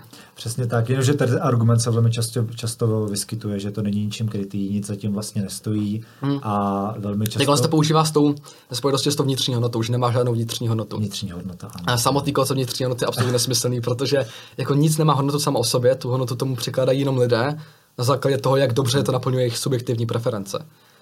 Takže, ale oni to možná myslí tak, že nemá žádnou užitnou hodnotu, kvůli tomu nemůže mít hodnotu směnou. Ale my prostě vidíme, že Bitcoin má hodnotu směnou, tím pádem v tom počátku měl hodnotu užitnou. To je zase regresní teorem. teorem určitě. Uh, teď jsem nedávno četl článek, sdílel jsem to vlastně na Twitter, už si nepamatuju, jak se ten ekonom jmenoval, ale samozřejmě říkal, Bitcoin nemá žádnou vnitřní hodnotu, ale má vnější hodnotu. A teď už ani nevím, co tam bylo, jaký důvod tam uh, napsal. Ale... Ne, prostě hodnota je ve všech ohledech čistě subjektivní. subjektivní. Jako já jsem dneska říkal, uh, směna hodnota, ta objektivní směna hodnota, ale tak to je kupní síla. Ten termín hodnota tam se používá v ekonomické literatuře a asi není správný, takže budu tomu říkat kupní síla, ale hodnota je ve všech svých ohledech čistě subjektivní. A to třeba i nenavidím termín vnitřní hodnota u oceňování akcí. Prostě já nesouhlasím s tím, že má firma určitou vnitřní hodnotu a má, má určitou cenu a ty jako investor nebo spekulant můžeš uh, sázet na to, zda do budoucna bude ta cena rozdílná. A to neznamená, že, má, že, že ta firma má určitou vnitřní hodnotu, kterou se ty snaží najít. To je naprosto chybný koncept. Hmm. Pojďme se ještě pobavit o tom, proč, je, proč těžba bitcoinu není zbytečná. Uh, tak... Protože zase uh, velmi často lidé říkají, že ta těžba je úplně k ničemu, že by se měla využít na na nějaký jako důležitý, důležitý matematický... A co je zase důležitý, no, to prostě určují lidi s, uh, svým ekonomickým uh, jednáním, tedy jako transakce s penězi. A uh, těžba bitcoinu, teda ten proces tvorby bitcoinu je ziskový. To znamená, že trh, ty miliony lidí oceňují vstupy produkce uh, větší váhou, než, teda naopak, oceňují výstupy produkce větší váhou než jejich vstupy. To znamená, že je produkce zisková, to znamená, že je tento produkční proces žádoucí. Ta podle mě netřeba nic dalšího dodávat.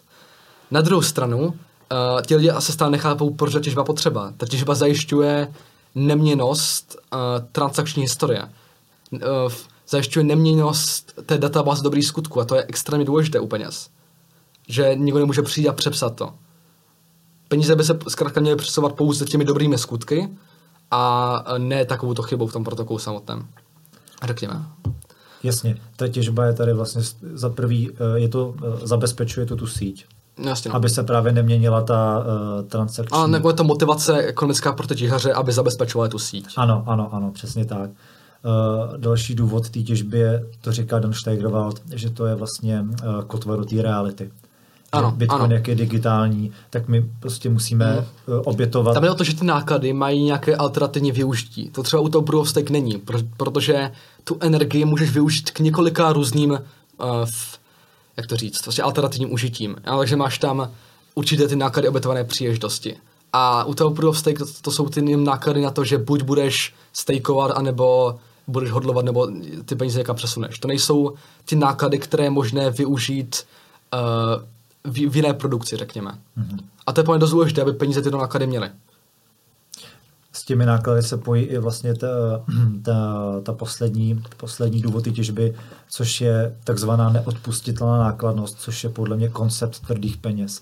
Ty tvrdý peníze, ty hard money, mm-hmm. za sebou musí mít nějakou, uh, nějakou vloženou energii. Mm-hmm. Jo, zlato si prostě musel nějakým ano, způsobem vždycky vykopat, vytěžit, pokud si ho náhodou nějaký, nějaký To souvisí právě s tou vzácností, že jo? Tím se ještě ta vzácnost a to, že peníze slouží jako uchovač hodnoty. Přesně tak, že zatím prostě vždycky musí stát nějaká no, energie. Jasně.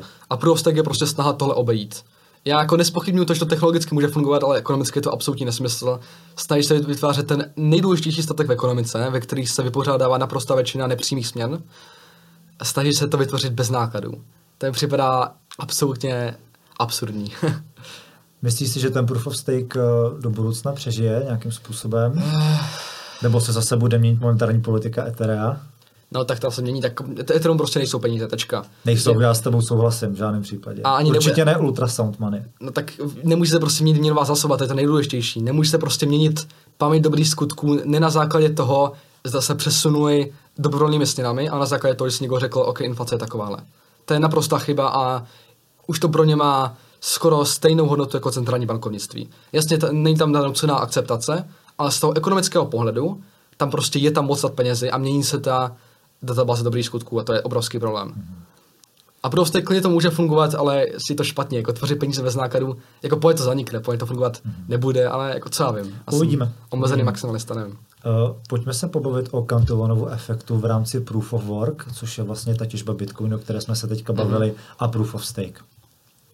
Tak jako Cantillonův efekt, tak to je ten redistribuční efekt kupní síly, že jakákoliv změna v nabídce peněz uh, se tyto peníze se totiž do ekonomiky uh, nedostávají rovnoměrně, ale někde více a někde méně. Tím to mění ty relativní ceny. Já už jsem dneska říkal několikrát, ale mm-hmm. to je celkem důležitý, takže to zmíním ještě jednou.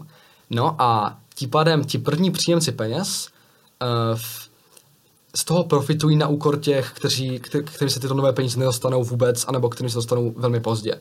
Ano, protože můžou nakupovat statky v ekonomice, ve které ještě není uh, projevena ta skutečnost, že došlo k té monetární expanzi. Takže ti první příjemci to profitují na úkor všech ostatních. Je to vlastně taková forma pyramidy.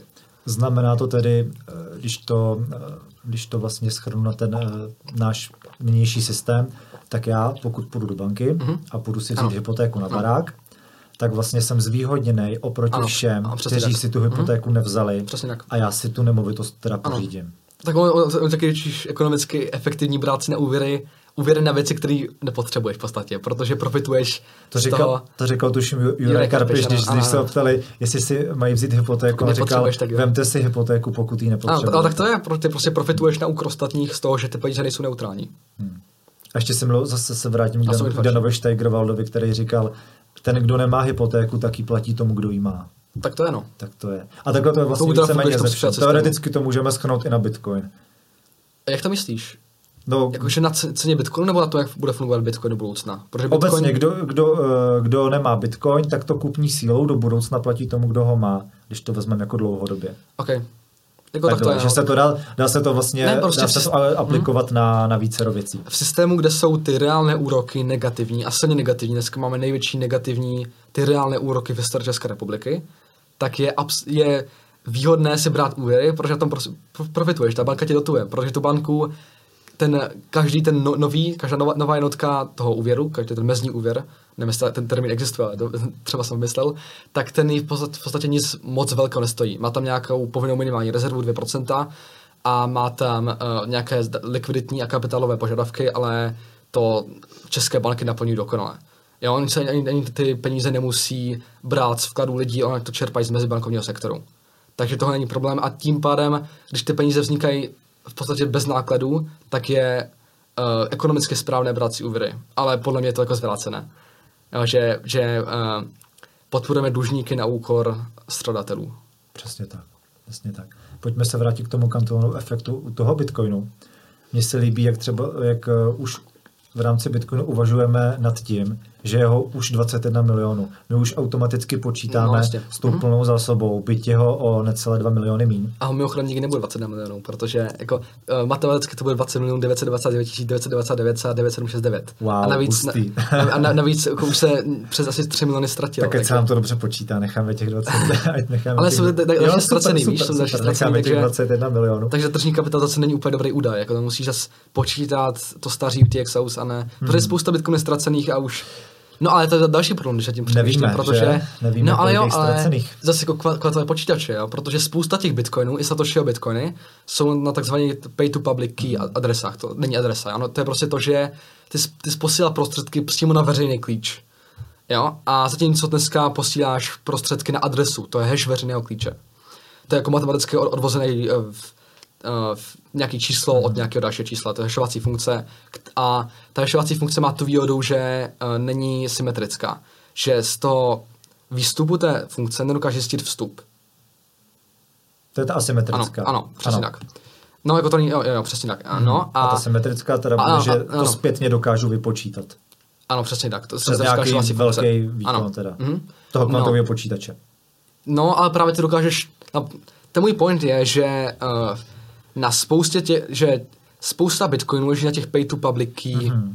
adresách. Nebo by říkal adresách, já to budu říkat. Mm-hmm, na pay to public key adresách. I Satoshi Nakamoto má ten milion bitcoinů na, této typu, na tomto typu adresy. A ten kvantový počítač by to teoreticky do budoucna mohl někdy z toho veřejného klíče zjistit ten klíč privátní. Mm-hmm. Což je obrovský problém. No. A u, to, u té adresy to těžší, protože to musí ještě tam jsou dvě funkce. Tam je jedna, jednak ta uh, SH256, to je ten veřejný klíč a privátní klíč, to matematické odvození, a jinak tam je to Ripple 160. Teď bys musel prolomit dvě funkce, což je jako exponenciálně náročnější, než prolomit jen tu jednu. Jo, takže do budoucna může být problém to, že těmi kvantovými počítači, a to je opravdu daleká budoucnost, to, to jsou desetiletí, možná století, jo, to, to asi my ani nezažijem. A tak ty můžeš teoreticky ukrást Satoshiho mince protože je, eh, může prostě z toho veřejného klíče zjistit klíč privátní a tím můžeš uh, s těmi bitcoiny mhm, nakládat. Mm, mm. Což může být obrovský problém. Tím můžeš způsobit obrovskou inflaci bitcoinů nových a znehodnotit je. Protože opravdu několik milionů bitcoinů leží na těchto adresách, což je obrovské číslo. Dají se tyhle bitcoiny zpětně nějakým způsobem zašifrovat vyšší šifrou, než je SHA 256? Uh, Nebo ne? Teoreticky jo, pokud protože by ti podle, ještě protože k tomuhle jednou podle mě dojdeme, no, jestli do, no. že budeme řešit, hmm. každá šifra se jednou prolomí. Logicky. Logicky. Takže jednou tenhle problém určitě budeme řešit. Mm. A myslím si, že až budou kvantový počítače, tak Bitcoin teda bude to poslední, co by nás asi mělo zajímat. No jasně, tak ano, to je důležité zmínit, ano. Že jsou tady úplně jiné Tak to by prolomilo ten současný bankovní systém, e-mail a další věci, takže Hesla to by nebylo raketám a tak dále. A tak to se dřív na později stane. Ty kvantový počítače už dneska existují, ale nejsou tak výkonné, jako je potřeba k tomu, aby prolomili to asymetrické šifrování. Mm. No a na druhou stranu, tím, že Satoshi už asi pravděpodobně mrtvý, nevíme, kdo to je, a je super, že to nevíme. Já rychle jenom odbočím. Kdo myslí, že je Satoshi? Podle mě to je Hál. Uh, já popravdě ani nechci říkat, kdo si myslím, že to je, protože podle mě je to úplně jedno a on měl jasný důvody, proč, je být, proč chtěl být anonymní a je podle mě špatné hledat. Já bych, já bych se hrozně vážil jako člověka, který tady vytvořil, se snažil vytvořit plnohodnotou alternativu monopolním penězům a jako jakákoliv konkurence je správná a to je na trhu peněz, takže bychom za ním měli být rádi a nesnažit se hledat. Určitě s tím naprosto souhlasím, ale myslím si teda, že to byl halfiny, nebo aspoň pokud, já si myslím, že to ne, ano, pokud jich bylo víc, ano, tak to jo. byl. Tak já si popravdě myslím, že to nebyl jednotlivec, myslím, že to byla skupina. Že bylo víc. A myslím Aha. si, že Halfiny byl jedním z těch. Ale kdyby nebyl, tak to byl první příjemce Bitcoinu. Určitě. Dobře, uh, zpět ke kvantovým počítačům a pak se vrátíme hmm. k tomu kantonovému efektu, protože to chci, to chci s tebou doprobrat. No, takže uh, ten problém je, že do budoucna bude možné utratit tyto bitcoiny, které jsou ztracené, co může způsobit obrovskou záplavu nových bitcoinů a znehodnotit ty mince. A předtím není možné nějak bránit kvůli tomu, že uh, k tomu už ten vlastník nemá privátní klíče. No, ty, ty nevíš, že Satoshi existuje, jestli žije, mm-hmm. jestli někdy má privátní klíče. A spousta takovýchto bitcoinů se poslali na adresy, ke kterým nikdo nemáte privátní klíč. Takže tohle může být problém, který je neřešitelný, podle mě, eh, z těch stávajících technologií, které známe. Já věřím, že do budoucna se to nějak změní, protože Bitcoin jsou ti nejchytřejší lidi v kryptografii, takže to se podle mě nějak spraví, ale v současnosti neznám žádný řešení tohle problému. Mm, to je zajímavé. Dobře, pojďme zpátky k tomu Cantillon efektu. Znova teda najedu tam, kde jsem skončil, že uvažujeme o tom, že ho je teda vlastně 21 milionů, mm. že nepočítáme z nějakých teďka 19 milionů a, a, a něco. Mm. A vlastně jde nám o tom, že ten Cantonův efekt je v rámci toho Bitcoinu snížený na naprostý minimum, kdy vlastně mm. my už počítáme s tím, že naše kupní síla bude takováhle eh, v poměru, nebo k poměru těch 21 milionů. To znamená, to když mám jeden bitcoin, tak já vím, že vždycky, že v rámci toho systému budu mít vždycky tu, tu částečku, ten jeden bitcoin z těch 21 milionů a nikdo mi ho nemůže prostě jakoby uh, namnožit. Uh, namnožit nejspíš Nebo... ne kvůli tomu, jak dobře jsou tam nastavené motivace, jak funguje teorie mm. her, tak to asi není možný a i kdyby se to někdy stalo, tak prostě přijde fork a... To, tady to tady jde o to, že se, že, že se netvoří nový bitcoiny a já nepřicházím o tu kupní sílu. Uh, jako je to u Fiatu. Takhle oni se tvoří, že jo, ale tvoří se Jasně, a, a zase, ale já zase už počítám automaticky ale s tím, že 20 milionů. Já už, ano, ano. Jo, mně přijde ta inflace taková teďka ale je důležitý to, že... Ne zanedbatelná, hmm. ale jako opravdu malá jo. oproti, oproti, oproti Tak to jasně, penězům, tak to já nevím, kolik to je procent, to je možná po 2% snad? Určitě, určitě. Myslím, že teďka po halvinku v roce 2024 no, tak, tak to to flow bude menší než u zlata. To už je, myslím, teďka. Už, už teďka? Myslím teďka, no. už teďka? Uh, teďka už je u zlata, ale ještě ne u stříbra. To stříbro má ještě menší stock to Stříbro má ještě menší. Ne, větší stock to flow, že jo. Mimochodem, teď jsem koukal, že Protože, stříbro je na historických minimech vůči S&P 500. Jo, tak ale tak to, to, to způsobilo mnoha faktory, že třeba Goldman, uh, teda ne, ano, myslím, že Goldman Sachs nebo nějaká... Ta, JP Morgan. JP Morgan, promiň, promiň. On, ano, oni skupují to fyzické stříbro, ale shortují to stříbro digitální, ty deriváty. A tam to se dějí takový podvody, že... A vodu skupujou? Uh, no ano, když se podíváš na to, to jejich bilanci, tak pořád to skupujou. A, a teď si říkám proč. Tak asi tomu věří. asi Já se mají nejistoty že... ohledně toho současného systému. Ale ten, tam se prostě děje obrovský podvod, že se vytváří více derivátů na to stříbro, hmm. protože on se to obchoduje na tom derivátovém komoditním trhu. A než kolik toho stříbra skutečně je. To se děje u zlata. Jo, takže uh, to JP Morgan za to stal několikrát pokutu, velkou pokutu, ale jí to pořád vyplatí, protože Samozřejmě. to mají větší zisk, takže je to jeden obrovský podvod, který je, je, je vůbec no. špatný, že něco takového může fungovat. No. A, to... a pojďme ještě se podívat na ten Cantonov efekt v rámci teda Proof of Stake kdy... Jenom chci zmínit, no. že u toho Bitcoinu ten Cantonov efekt tak nízký kvůli tomu, že ti mineři prodávají jen to, uh, jen, jen to, co nutně potřebují prodat, aby zaplatili ty vstupy produkce. Že jo, že oni si ty bitcoiny nechávají, oni hodlujou. Oni prodávají jen to, aby proplatili ty náklady spojené s výrobou. Jak to, protože tomu věří, tak, tak to hodlujou. Takže proto je ten Clintonův efekt u Bitcoinu tak nízký, i když tam je ta nějak nastavená inflace, když to spíš desinflace, že jo. Mm. A otázka je, zda vůbec ta inflace je, když ty peníze zanikají. To je taky dobrá otázka. Co teď myslíš? No, když některé věci zanikají tím, že pošleš na adresu, ke které nikdo nemá privátní klíč, a některé věci mm. zase vznikají těžbou, tak zda dochází k deflaci nebo inflaci zase zvyšuje množství nebo snižuje množství. Já si peněz. myslím, že teď už se na to lidi dávají docela pozor. Už jsou takový opatrný, hmm. kam to posílají. Já bych si nebyl jistý. Jak často kontroluješ adresu, než to tam pošleš? To já teda aspoň třikrát, jako opravdu si to přečtu. Já si třikrát přečtu. Zejména tady u větších částek. A co tak... adresu, to zbytečně, posledních pět písmen. Nebo deset třeba. Ty jo, ale já... Tak já, já, větší, to, já, já větší částky já, nemám, takže já to, radši, já to radši projedu prostě celý. Mm-hmm. Takže a jistota je jistota. No, ale ještě pro diváky jako nikdy nekontrolujte ty první písmena, protože jde formát adresy, že jo.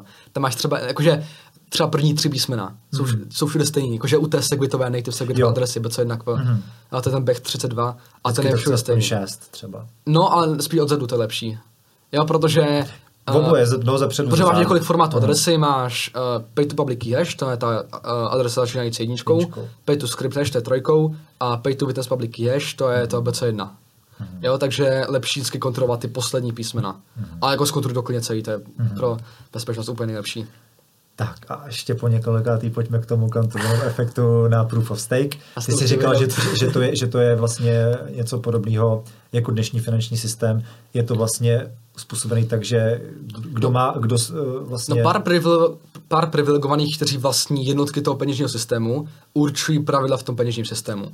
To stejně nějak... Dostávají teďka, ale i nejvíc odměn. Ano, ano, to je stejně jak, jak máš ten FED. Ano, že prostě těch 12 Eh, členských bank vlastní federální rozhodní systém, těch, těch bank těch jednotlivých států v té federaci no. Spojených států amerických a ty banky vlastní, já nevím, přes 100 komerčních bank. Jo, takže to, to je úplně stejně jako toho proof of že ano, ti, ano. kteří již mají jednotky v tom systému, uh, můžou emitovat nové peníze a tím roz, rozhodují o tom fungování toho systému. Já jsem chtěl říct to, že čím víc máš, nebo čím víc vlastníš, tím víc prostě dostáváš. No tak to je to. Jo, a zase, Což, a zase, a zase je to ten souboj tu kupní sílu, a oni vlastně, vlastně hodně argumentují tím, že pokud budeš vlastně stejkovat, tak se tě to tolik jako netýká. můj problém je, Ale jsem... zase všichni stejkovat nemůžou. Ano, nemůžou být všechny coiny zastejkované, co si budeme povídat. A... Tak teoreticky to možný je, tak kdo říká, že ty shitcoiny jsou peníze, to jsou prostě jen, já, jako já říkám, že shitcoiny jsou forma neregulovaného kasína, tak to prostě já vidím, mm. protože já v tom v dnešní době nevidím skoro žádný use case. Ano, jako na Etheru se dějí některé věci, jako DeFi někdo využívá, těch lidí je strašně málo, většina lidí to vnímá jako spekulaci. Monero je taky, Monero je taky zajímavý, ale mm-hmm. ti to tak hasne, no. Dobře, tak jo. Na věc, akorát jsem to zapomněl. tak si třeba vzpomeneš. Pojď ještě jenom třeba typnout, typnout eh, cenu Bitcoinu v příštím bullrunu. Uh, Nebudeme si řídit podle Stock to Flow od Plan B. Ne, který... Stock to Flow mi nezmění, já jsem to alergický. Tak se, já, jsem, hele, já jsem četl spoustu prací, Nezna, které nezna, Neznáš tu písničku od Xendal X, nabídka určuje poptávku? Ne, to už jsem moc... moc malý. ne, uh, ne, prostě já jsem na to úplně alergický. Já jsem četl i spoustu prací keynesiánských ekonomů a nic mi nepřišlo tak hloupější jako Stock to Flow. Prostě, nabídka, uh, vzácnost neimplikuje poptávku, tečka. Tím je se uh, sníží tempo růstu zásoby, neznamená, že se automaticky zvýší poptávka. Vlastně poptávka není homogenní. Je mnohem víc, je tam strašně moc způsobů, uh, strašně moc, uh, řekněme, věcí, které ovlivňují tu spotřebitelskou poptávku. A nejen to, že je něco vzácné. Absolutně ne. Mm-hmm. To musí nejdřív naplňovat preference lidí, naplňovat jejich potřeby. Je vzácnost jedna spotřeb? Já si myslím, že může být, ale uh, hlavně i ten halving nezvyšuje vzácnost Bitcoinu on snižuje tempo snižování vzácnosti. Jo, jo, jo, jo, jo. dobrý, a dobrý, chápu, jasně, důkaz toho, že nefunguje stock to flow model je to, že tady je Bitcoin Cash, který stojí jinak než Bitcoin, že nejsou spolu v paritě.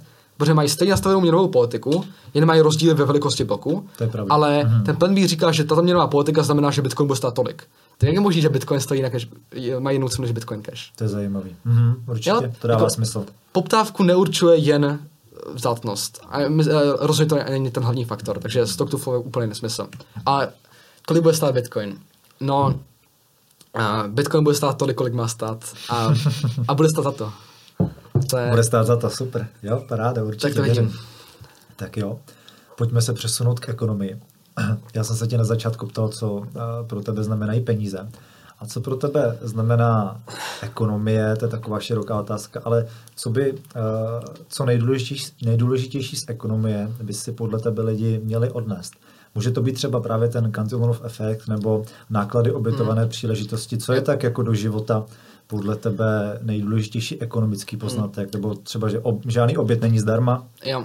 Ne, jako ekonomie je plně obor, který je pro všechny dost důležitý, protože poskytuje jako určité způsoby, jak přemýšlet na světě kolem nás, o světě kolem nás. Jo? Že máme určité vzácné stroje, které je potřeba alokovat tak, aby přinesly co největší možný užitek. A nejlep, nejdůležitější poznání ekonomie je podle mě fakt, že všechno má své náklady, kvůli tomu, že nemůžeš jeden zdroj využít k alternativní využití v ten chvíli, kdy se realizoval to, eh, ten jeden způsob toho. To jsou ty náklady ano, náklady příležitosti. příležitosti. Přesně tak, kterých máme dneska asi nejvíc v historii. Ano, hmm. přesně tak. Jako tím, jak, tím jak víc máme technologií, tak máme mnohem víc možností, co můžeme dělat. Takže dneska je vlastně mnohem náročnější, když se tak vemeš být produktivní mm-hmm. ve, ve své podstatě. Jo? Když se podíváš na tempo růstu produktivity ve vyspělých zemích, tak ono klesá, to tempo růstu. A to je plně způsobené těmi technologiemi, i když bys uh, intuitivně řekl, že technologie zvyšují produktivitu, což ano, zvyšují, ale uh, zároveň poskytují mnoho nových způsobů, jak alokovat svůj lidský kapitál, tím pádem je nemusíš alokovat na produkční činnost, ale na nějakou zábavu a tak dále. Takže podle mě pro moji generaci je historicky nejtěžší být produktivní, nebo dělat, vytvářet nějakou hodnotu, řekněme, pro společnost. Souhlasím, mm, to Proto jsou největší náklady mm, příležitosti. Mm, mm.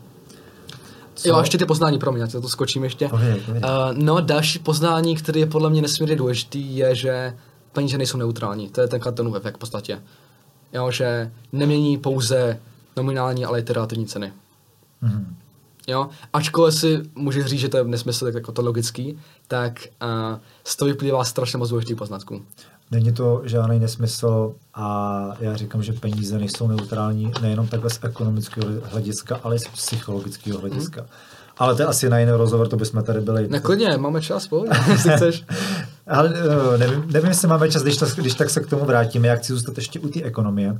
A jak ty se díváš na ekonomii a stát? Uh, jako jak, jak to myslíš? Uh, Konkrétně. Jak se díváš na hospodaření státu? Já si myslím, že je to nejméně efektivní způsob z nakladání, na, způsob nakladání z prostředky lidí. A protože když nakupuješ statky sám pro sebe, tak máš nějaký poměr mezi mezními náklady a mezními příjmy. Ano, mezi tím, co spotřebuješ k tomu, mezi tím, co koupil, a mezi tím, co ti ten statek přinese. A stát nic takového nemá, protože on kupuje uh, věci za cizí peníze pro cizí lidi. Takže nemá žádnou motivaci hospodařit efektivně, protože ho to nic nestojí. To si řekl moc hezky, tu poslední větu, a já navážu na, na Freemana, tuším, že to bylo od něj, kdy on vlastně popsal, jakým způsobem stát uh, utrácí peníze daňových poplatníků hmm. a proč je to neefektivní. A rozdělil to vlastně do takové tabulky, hmm. kde do jednoho sloupce napsal, uh, jestli utrácím svoje peníze nebo cizí peníze hmm. a jestli ty peníze utrácím pro sebe, pro sebe anebo pro někoho jiného. A vlastně popsal to tak, že pokud já utrácím svoje peníze a uh, pro sebe něco si kupuju, tak si mít co nejvíc za co nejméně. Přesně, hled, hledám, hledám uh, nejnižší, náklady a nejvyšší, a užitek, no. nejvyšší kvalitu, nejvyšší užitek. Yep. Pokud uh, kupuju za uh, svoje peníze a pro někoho řekněme, mm. že třeba budu koupit kamarádovi nějaký dárek k narozeninám, tak koukám z, zase na nejmenší náklady mm ale ta kvalita už nemusí Neznáš být. jeho preference. Neznám jeho preference, ta kvalita znát. nemusí být tak vysoká, jo, můžu prostě, jo, ne, nebude tam, nebude tam takový mm. osobní záměr, yep. Eh, jako mám uh, u sebe, u sebe samotného. Mm. A pokud utrácím cizí peníze, pro sebe. Řekněme, že mě šéf posle tam, pošle tam na někam na pracovní, pracovní uh, víkend tak a, dá, a dá mi prostě neomezený budget, tak na náklady absolutně mm. nekoukám, mm. ale koukám na tu kvalitku. jo? Já si do, dopřeju si tady kaviár k večeři. Mm. a ten poslední a nejhorší způsob je, když utrácím mm. cizí peníze pro někoho jiného. A což je právě stát, což ano. je to nakládání s těmi daněmi, které jsou absolutně neefektivní. A je mi ale úplně... oni nemůžou být efektivní. Ten problém je, Aha, že... Ale stá... ne, mhm. nemůže, nemůže to být, že nekoukám na uh, vlastně na ty mm-hmm. nízké náklady jo. a na tu kvalitu. Je mi to prostě úplně jedno. Já u toho statu nakládání s prostředky vidím dvě hlavní uh, jak to říct, dva hlavní problémy. A jeden je ten uh, motivační, že stát nemá, jak jsem to říkal, motivace ty prostředky využívat efektivně, protože nemá žádné mezní náklady z neefektivního využití. Nemá žádné jako negativní motivace to nedělat. A pak je i ten problém informační, on prostě nemá jak zjistit, zda to, co dělá, je správné. Tam není žádný ten zpětnovazební mechanismus, který má podnikatel v podobě zisku a ztráty. On jasně vidí, zda to, co dělá, je správné, za to lidi chtějí a za to v tom má pokračovat. Nic takové nemá. Uh, ještě vzhledem k tomu, je, jak krátký máš mandát, tak se snažíš uh, dát voličům co nejvíc za co nejrychlejší dobu. Což má zase strašně negativní dopady na státní rozpočet a tím, jak se zadlužujeme, jak to ničíme budoucí generace v tom. Mm-hmm. Uh, dokázal bys nám vysvětlit, jaký je rozdíl, nebo jaký je rozdíl mezi monetární a fiskální politikou a jakým způsobem to ovlivňuje, ovlivňuje nebo jakým způsobem se to dotýká běžných občanů? Uh, no, měnová politika, tak uh, to má v rukou ta hlavní instituce centrální banka, která cíluje inflaci, cíluje dvouprocentní roční růst cenové hladiny, cen spotřebních statků. A ta fiskální politika, to je ta rozpočtová politika, která je v rukou státu, který poskytuje veřejné služby občanům. Uh, a za, za ty příjmy od nich. To jsou formy, formy daně, no to jsou prostě jen daně. Mm. No, buď daně současné nebo daně budoucí formou těch dluhopisů. A jak se to dotýká běžných lidí, já úplně nevím, jak tu otázku myslíš. Dokázal bys to nějak konkrétně položit, řekněme? Uh, myslel jsem to tím způsobem, řekněme teda, že ta monetární nás ovlivňuje tím způsobem, teda, že mm. přicházíme o tu kupní, no, důležitý, o tu kupní sílu a ta fiskální teda bude, bude způsobena tím, že teda platí... Říkal jsem o příjmy, máme jako... Daně. Ano, většina příjmů odchází do státu, který s nimi nedokáže z definice toho, jak funguje, nedokáže s nimi nakládat efektivněji než my, protože my nejlépe známe naše preference. Ano, máme ten náš subjektivní poměr mezi mezními užitkem a mezními náklady. To stát nemá a mít nemůže, takže z definice nemůže hospodařit s penězi efektivněji než lidi, ještě jednotlivci samotní. Ale tak to vidíme i v realitě, že asi všichni tušíme, že silnice, co se staví za několik miliard korun, nejsou úplně ideální. Právě proto, že tam jsou chybí nastavení motivace. A nejde zpětná vazba. Jasně. Jsou podle tebe daně krádež? Uh, tak nedobrovolně násilí vymáhané uh, převzetí majetku není přece nic jiného než krádež, ne? Přesně tak. Tak jako já, já nevím, já neznám definici krádeže, jako mě pouč, ale podle mě... Ne, já s tebou naprosto, naprosto souhlasím a, a daně prostě jsou krádež. Ano, můžeme se bavit o tom, zda jako jsou potřeba, ale připustíme, že to je krádež, to je tím nedobrovolně převzetý, převzetý majetek. Po tom, co si tady vysvětlil uh, s těmi daněmi, jak jsou neefektivní, tak mě tak nechápu, jak někdo může volat po větším jako zdanění. Ten problém se jako tímhle způsobem no, nevyřeší. Ano, a taky u našeho státního rozpočtu je obrovský problém na straně výdajů, ne příjmu. Příjmy za poslední 9 let od roku 2012 do roku 2021 rostly i v reálném vyjádření, nikoli pouze v tom nominálním, které jako ošištěné o inflaci, rostly tuším o 15%, jo. Takže příjmy rostly, přitom výdaje uh, rostly taky brutálně moc. A rostl tím pádem i deficit, uh, i ten celkový dluh. Takže dneska, stojíme ve, dneska jsme ve chvíli, kdy máme obrovský strukturální deficit, to znamená uh, nepoměr mezi příjmy a výdaje státní rozpočtu, který nijak nezávisí na tom, jak dobře se daří na naší ekonomice. To nijak nezávisí na tom, zda je, uh, v jakém cyklu je ekonomika, v jaké je fázi. Ano, zda, zda je doba dobrá nebo zlá. A takže stát si dneska půjčuje na svůj standardní provoz. To je podle mě naprosto špatně. A dle Národní rozpočtové rady vlády to dneska 220 miliard, ten strukturální deficit. Což je nehorázné. To je gigantické číslo hmm. a není možné, aby se stát na svůj standardní provoz půjčoval peníze. Musí naopak vytvářet přebytky. Dá se to odpustit uh, v nějaké cyklické fázi, třeba není konflikt válka na Ukrajině, tak tam se to dá odpustit nějaký deficit. Tam se to dá akceptovat. Hmm. Ale uh, strukturální deficit 220 miliard se prostě musí změnit a je chyba v naší celé struktuře rozpočtu a je chyba na straně výdaje, výdajů. Jo, takže máme uh, obrovský sociální stát a zároveň podinvestovaná naprosto klíčová odvětví, jako je školství či zdravotnictví, které pro společnost generují tu největší hodnotu. A na druhou stranu tady máme obrovský důchodový systém, do kterého dáváme stra- strašně velké množství peněz a přitom stále to není dostačující hmm. proto, aby žili adekvátní život, řekněme. Konkrétně, co se týká těch důchodů, ty, ty státní výdaje podle mě jenom porostou, je to tak? No kvůli tomu demografickému výdaji jednoznačně. A to je právě ten problém, že ta moje generace a i ta generace starší je méně početná než ta generace uh, Husákových dětí, nebo jak se to ano, říká. To jsou naš, naši no, takže z definice nemůže být tolik peněz na to, abychom proplatili jejich důchody. Hmm. Tudíž bychom se už teďka měli výrazně snažit uh, snížit státní schodek na, ne, na absolutní minimum, řekněme. Nebo zase ne za cenu všeho. No, musíme mít, pořád stát musí investovat do těch důležitých odvětví, ale nemůžeme mít valorizované důchody a tolik státních zaměstnanců. Bude to bolet, eh, kdy, ještě když je doba špatná, když je obrovská inflace a pravděpodobně uh, míříme do nějaké recese nebo ekonomické krize, ale uh, to se dá říct kdy, kdykoliv je doba špatná. Takže Určitě. musíme začít mm. čím dřív, tím líp.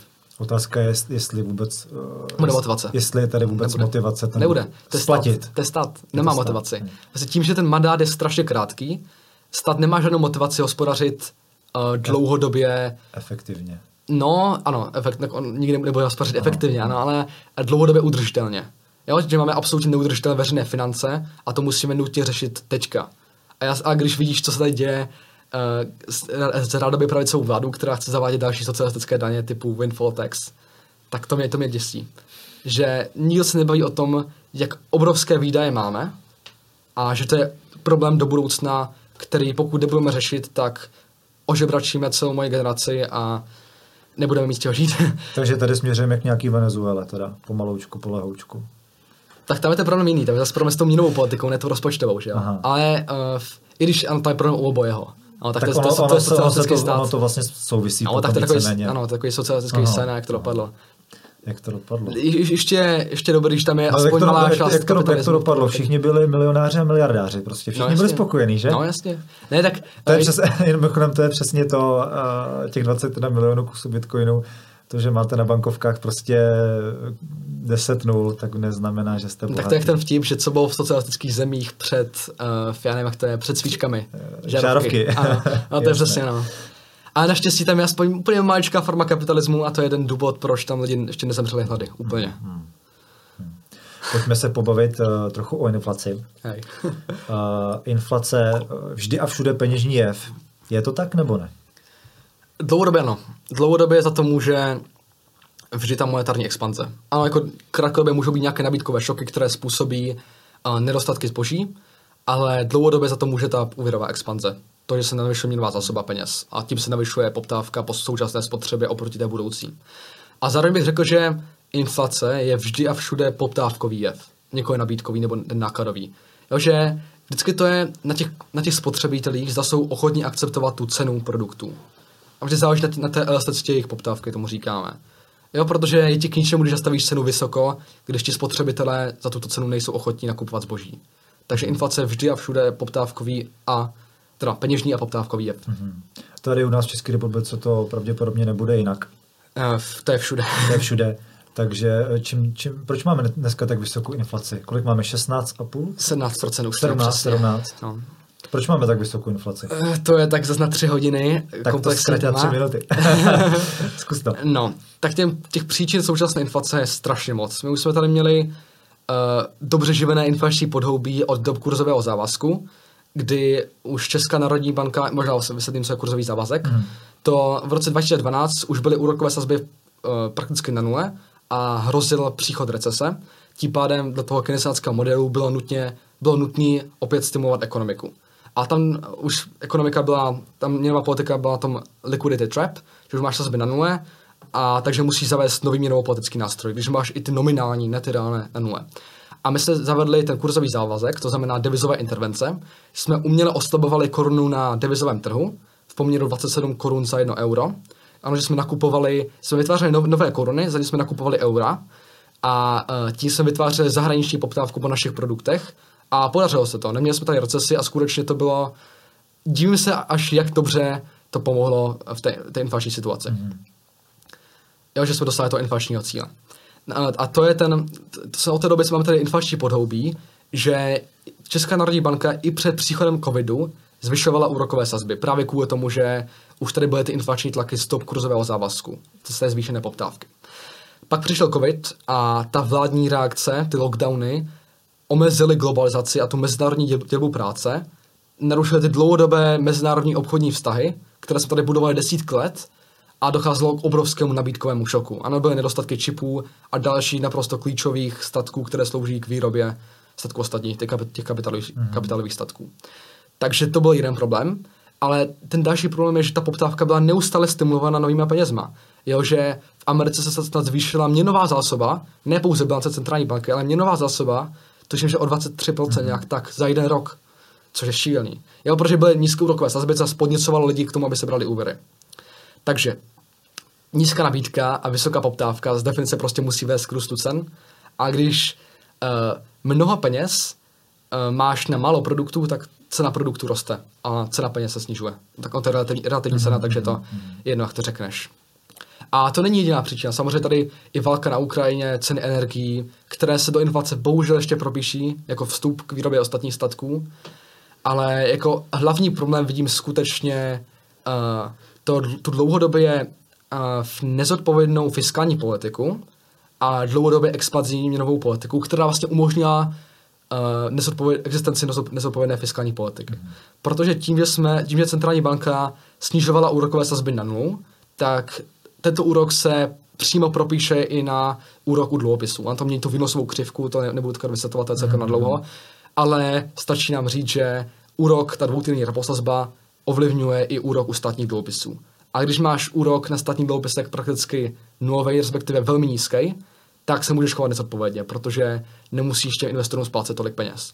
Takže dlouhodobě expanzivní měnová politika, dlouhodobě nezodpovědná fiskální politika, uh, poptávkové tlaky z top kurzového závazku, uh, samozřejmě lockdowny.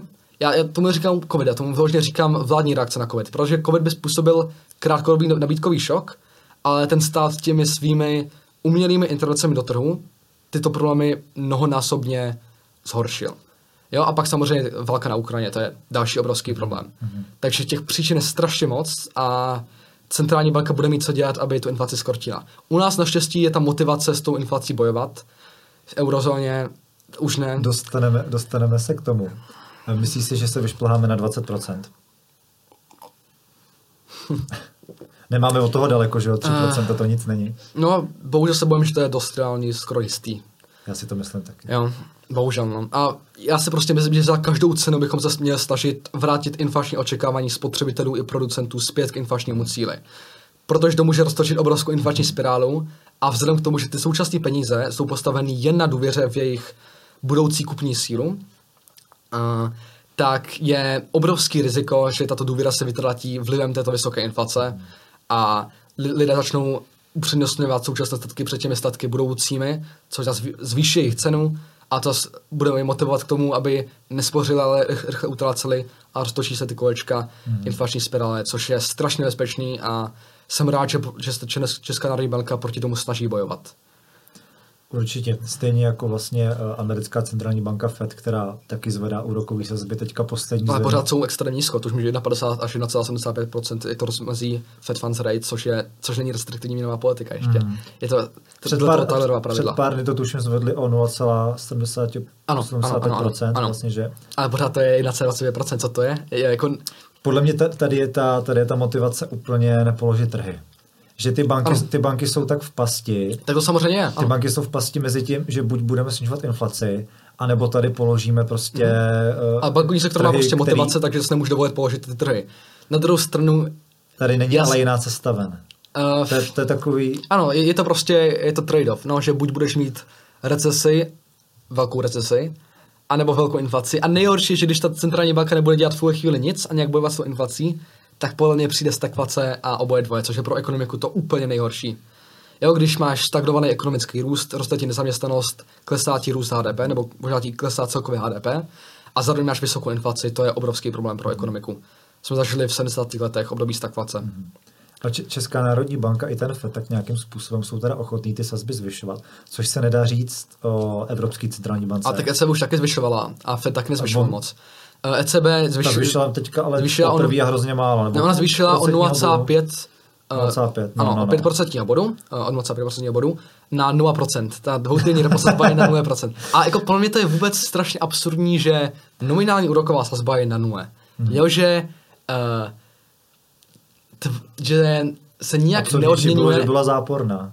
No, tak to, to už taky byla, no. A tak to je švýcarská centrální banka má stále zápornou. Má mhm. minus 0,25 po, zví, po zvýšení sazeb o mm-hmm. 5 o 0,5% mm-hmm. budou. Prostě o 0,5. Mm-hmm. no, takže podle mě a, uh, absolutně nepochopitelné, že vůbec můžou být nominální úrokové sazby v záporu.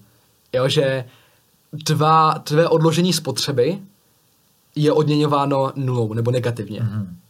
To mi připadá zvláštní. Smysl. Jako jsou v, v ekonomické literatuře dlouhodobu diskuze o tom, zda ta přirozená úroková míra může být uh, záporná nebo nulová. A já si teda myslím, že ne. Já si myslím, že lidi přirozeně upřednostňují současnost oproti budoucnosti a proto bude uh, ta spotřeba, součas, proto musí být odměněna nespotřeba peněz, úspora peněz, řekněme. Umožnění budoucí spotřeby. Mm. Co se týče ještě vlastně té Evropské unie a Evropské centrální banky, Eurozóny. Tak, eurozóny, jasně tak tam si myslím, že ta banka je opravdu v pasti, protože mm. ta jakmile zvedne tak... úrokový sazby, eh, netroufám si říct eh, do jakých hodnot, mm. tak budou mít velký problémy státy, jako je třeba Řecko, Itálie, které jsou extrémně zadlužený mm. a to zvednutí úrokových sazeb pravděpodobně nezvládnou. Je to tak? Tak tam na to, že ta Evropská centrální banka rezignovala na tu, hlavní, na tu její hlavní funkci, na tu měnovou politiku. Ona provádí politiku. Jo, ne měnovou, ale politiku. Jo, takže jí ani tak nejde o cenovou stabilitu, ale spíš o snížení obrovských fiskálních problémů jižních států eurozóny. když tak můžu říct. Jo? Mm. A uh, sebe menší zvýšení nominálních úrokových sazeb by skutečně mohlo znamenat krach těchto států, protože by to zvýšilo jejich náklady na splácení dluhu a oni mají obrovský ro, uh, problém v jejich rozpočtu, takže by, by to mohlo položit. Ale uh, to samotné kvantitativní uvolňování je tuším proti Lisabonské smlouvě, že, že Evropská centrální banka nemůže nakupovat dluhopisy členských států. Tak to bylo. Ale Evropská centrální banka to šla mazaně a řekla, že to je monetární stimulace, že to není snaha o uh, zmírnění těch fiskálních problémů, ale je to snaha o, uh, jak to říct, o podporu ekonomiky. Aha, aha. Což mi teda připadá osobně jako absurdní a nechápu, jak tomu někdo může věřit. A jak je možné to prošlo, ale tak politické zájmy jsou politické zájmy. Tonoucí se stebla chytá. No a spíš o to, jak to mohlo, mohlo projít, jako přes veškeré úřady, jakože to, to je porušení té Lisabonské smlouvy, pokud, pokud mám dobré, dobré informace. Kdo má peníze, určuje pravidla. No, bohužel, no. Jo, ne, bohužel, tak to prostě tak je to i prostě bez... Je, tak ale prostě horší, je, že ty jako- peníze vznikají tak, jak vznikají a ty peníze nemá ten, kdo nejlépe naplňuje potřeby ostatních, hmm. ale ten, kdo je nej, nejblíže k tvorbě nových peněz. To je jo, to, je ten, to je ta chyba, no. A hmm. ta Evropská centrální banka má skutečně takové politické zájmy, že už neprovádí měnovou politiku. Hmm. A to je obrovský problém. Centrální banky by měly být nezávislé, nikdy nebudou úplně nezávislé, protože guvernéra celou bankovní radu volí prezident, tu už tam vždycky bude nějaká politická motivace, ale není možné, že centrální banka rezignuje na svoji ústavní povinnost. A nechápu, že tohle nikdo neřeší, že tohle nikdo neřeší a že se řeší to, že ECB zavádí nějakou zelenou politiku. To není to, o co se má starat. Jo, to se má, mají starat firmy to musí být na základě spotřebitelské poptávky, jinak je to vysoce neefektivní a bude se to obcházet. Jo, a když už tak, ať se to stará starý, když, když já jako libertarián jsem silně proti, ale ne centrální banka, ta má jasný úkol pečovat o cenovou stabilitu a to dneska ECB nedělá.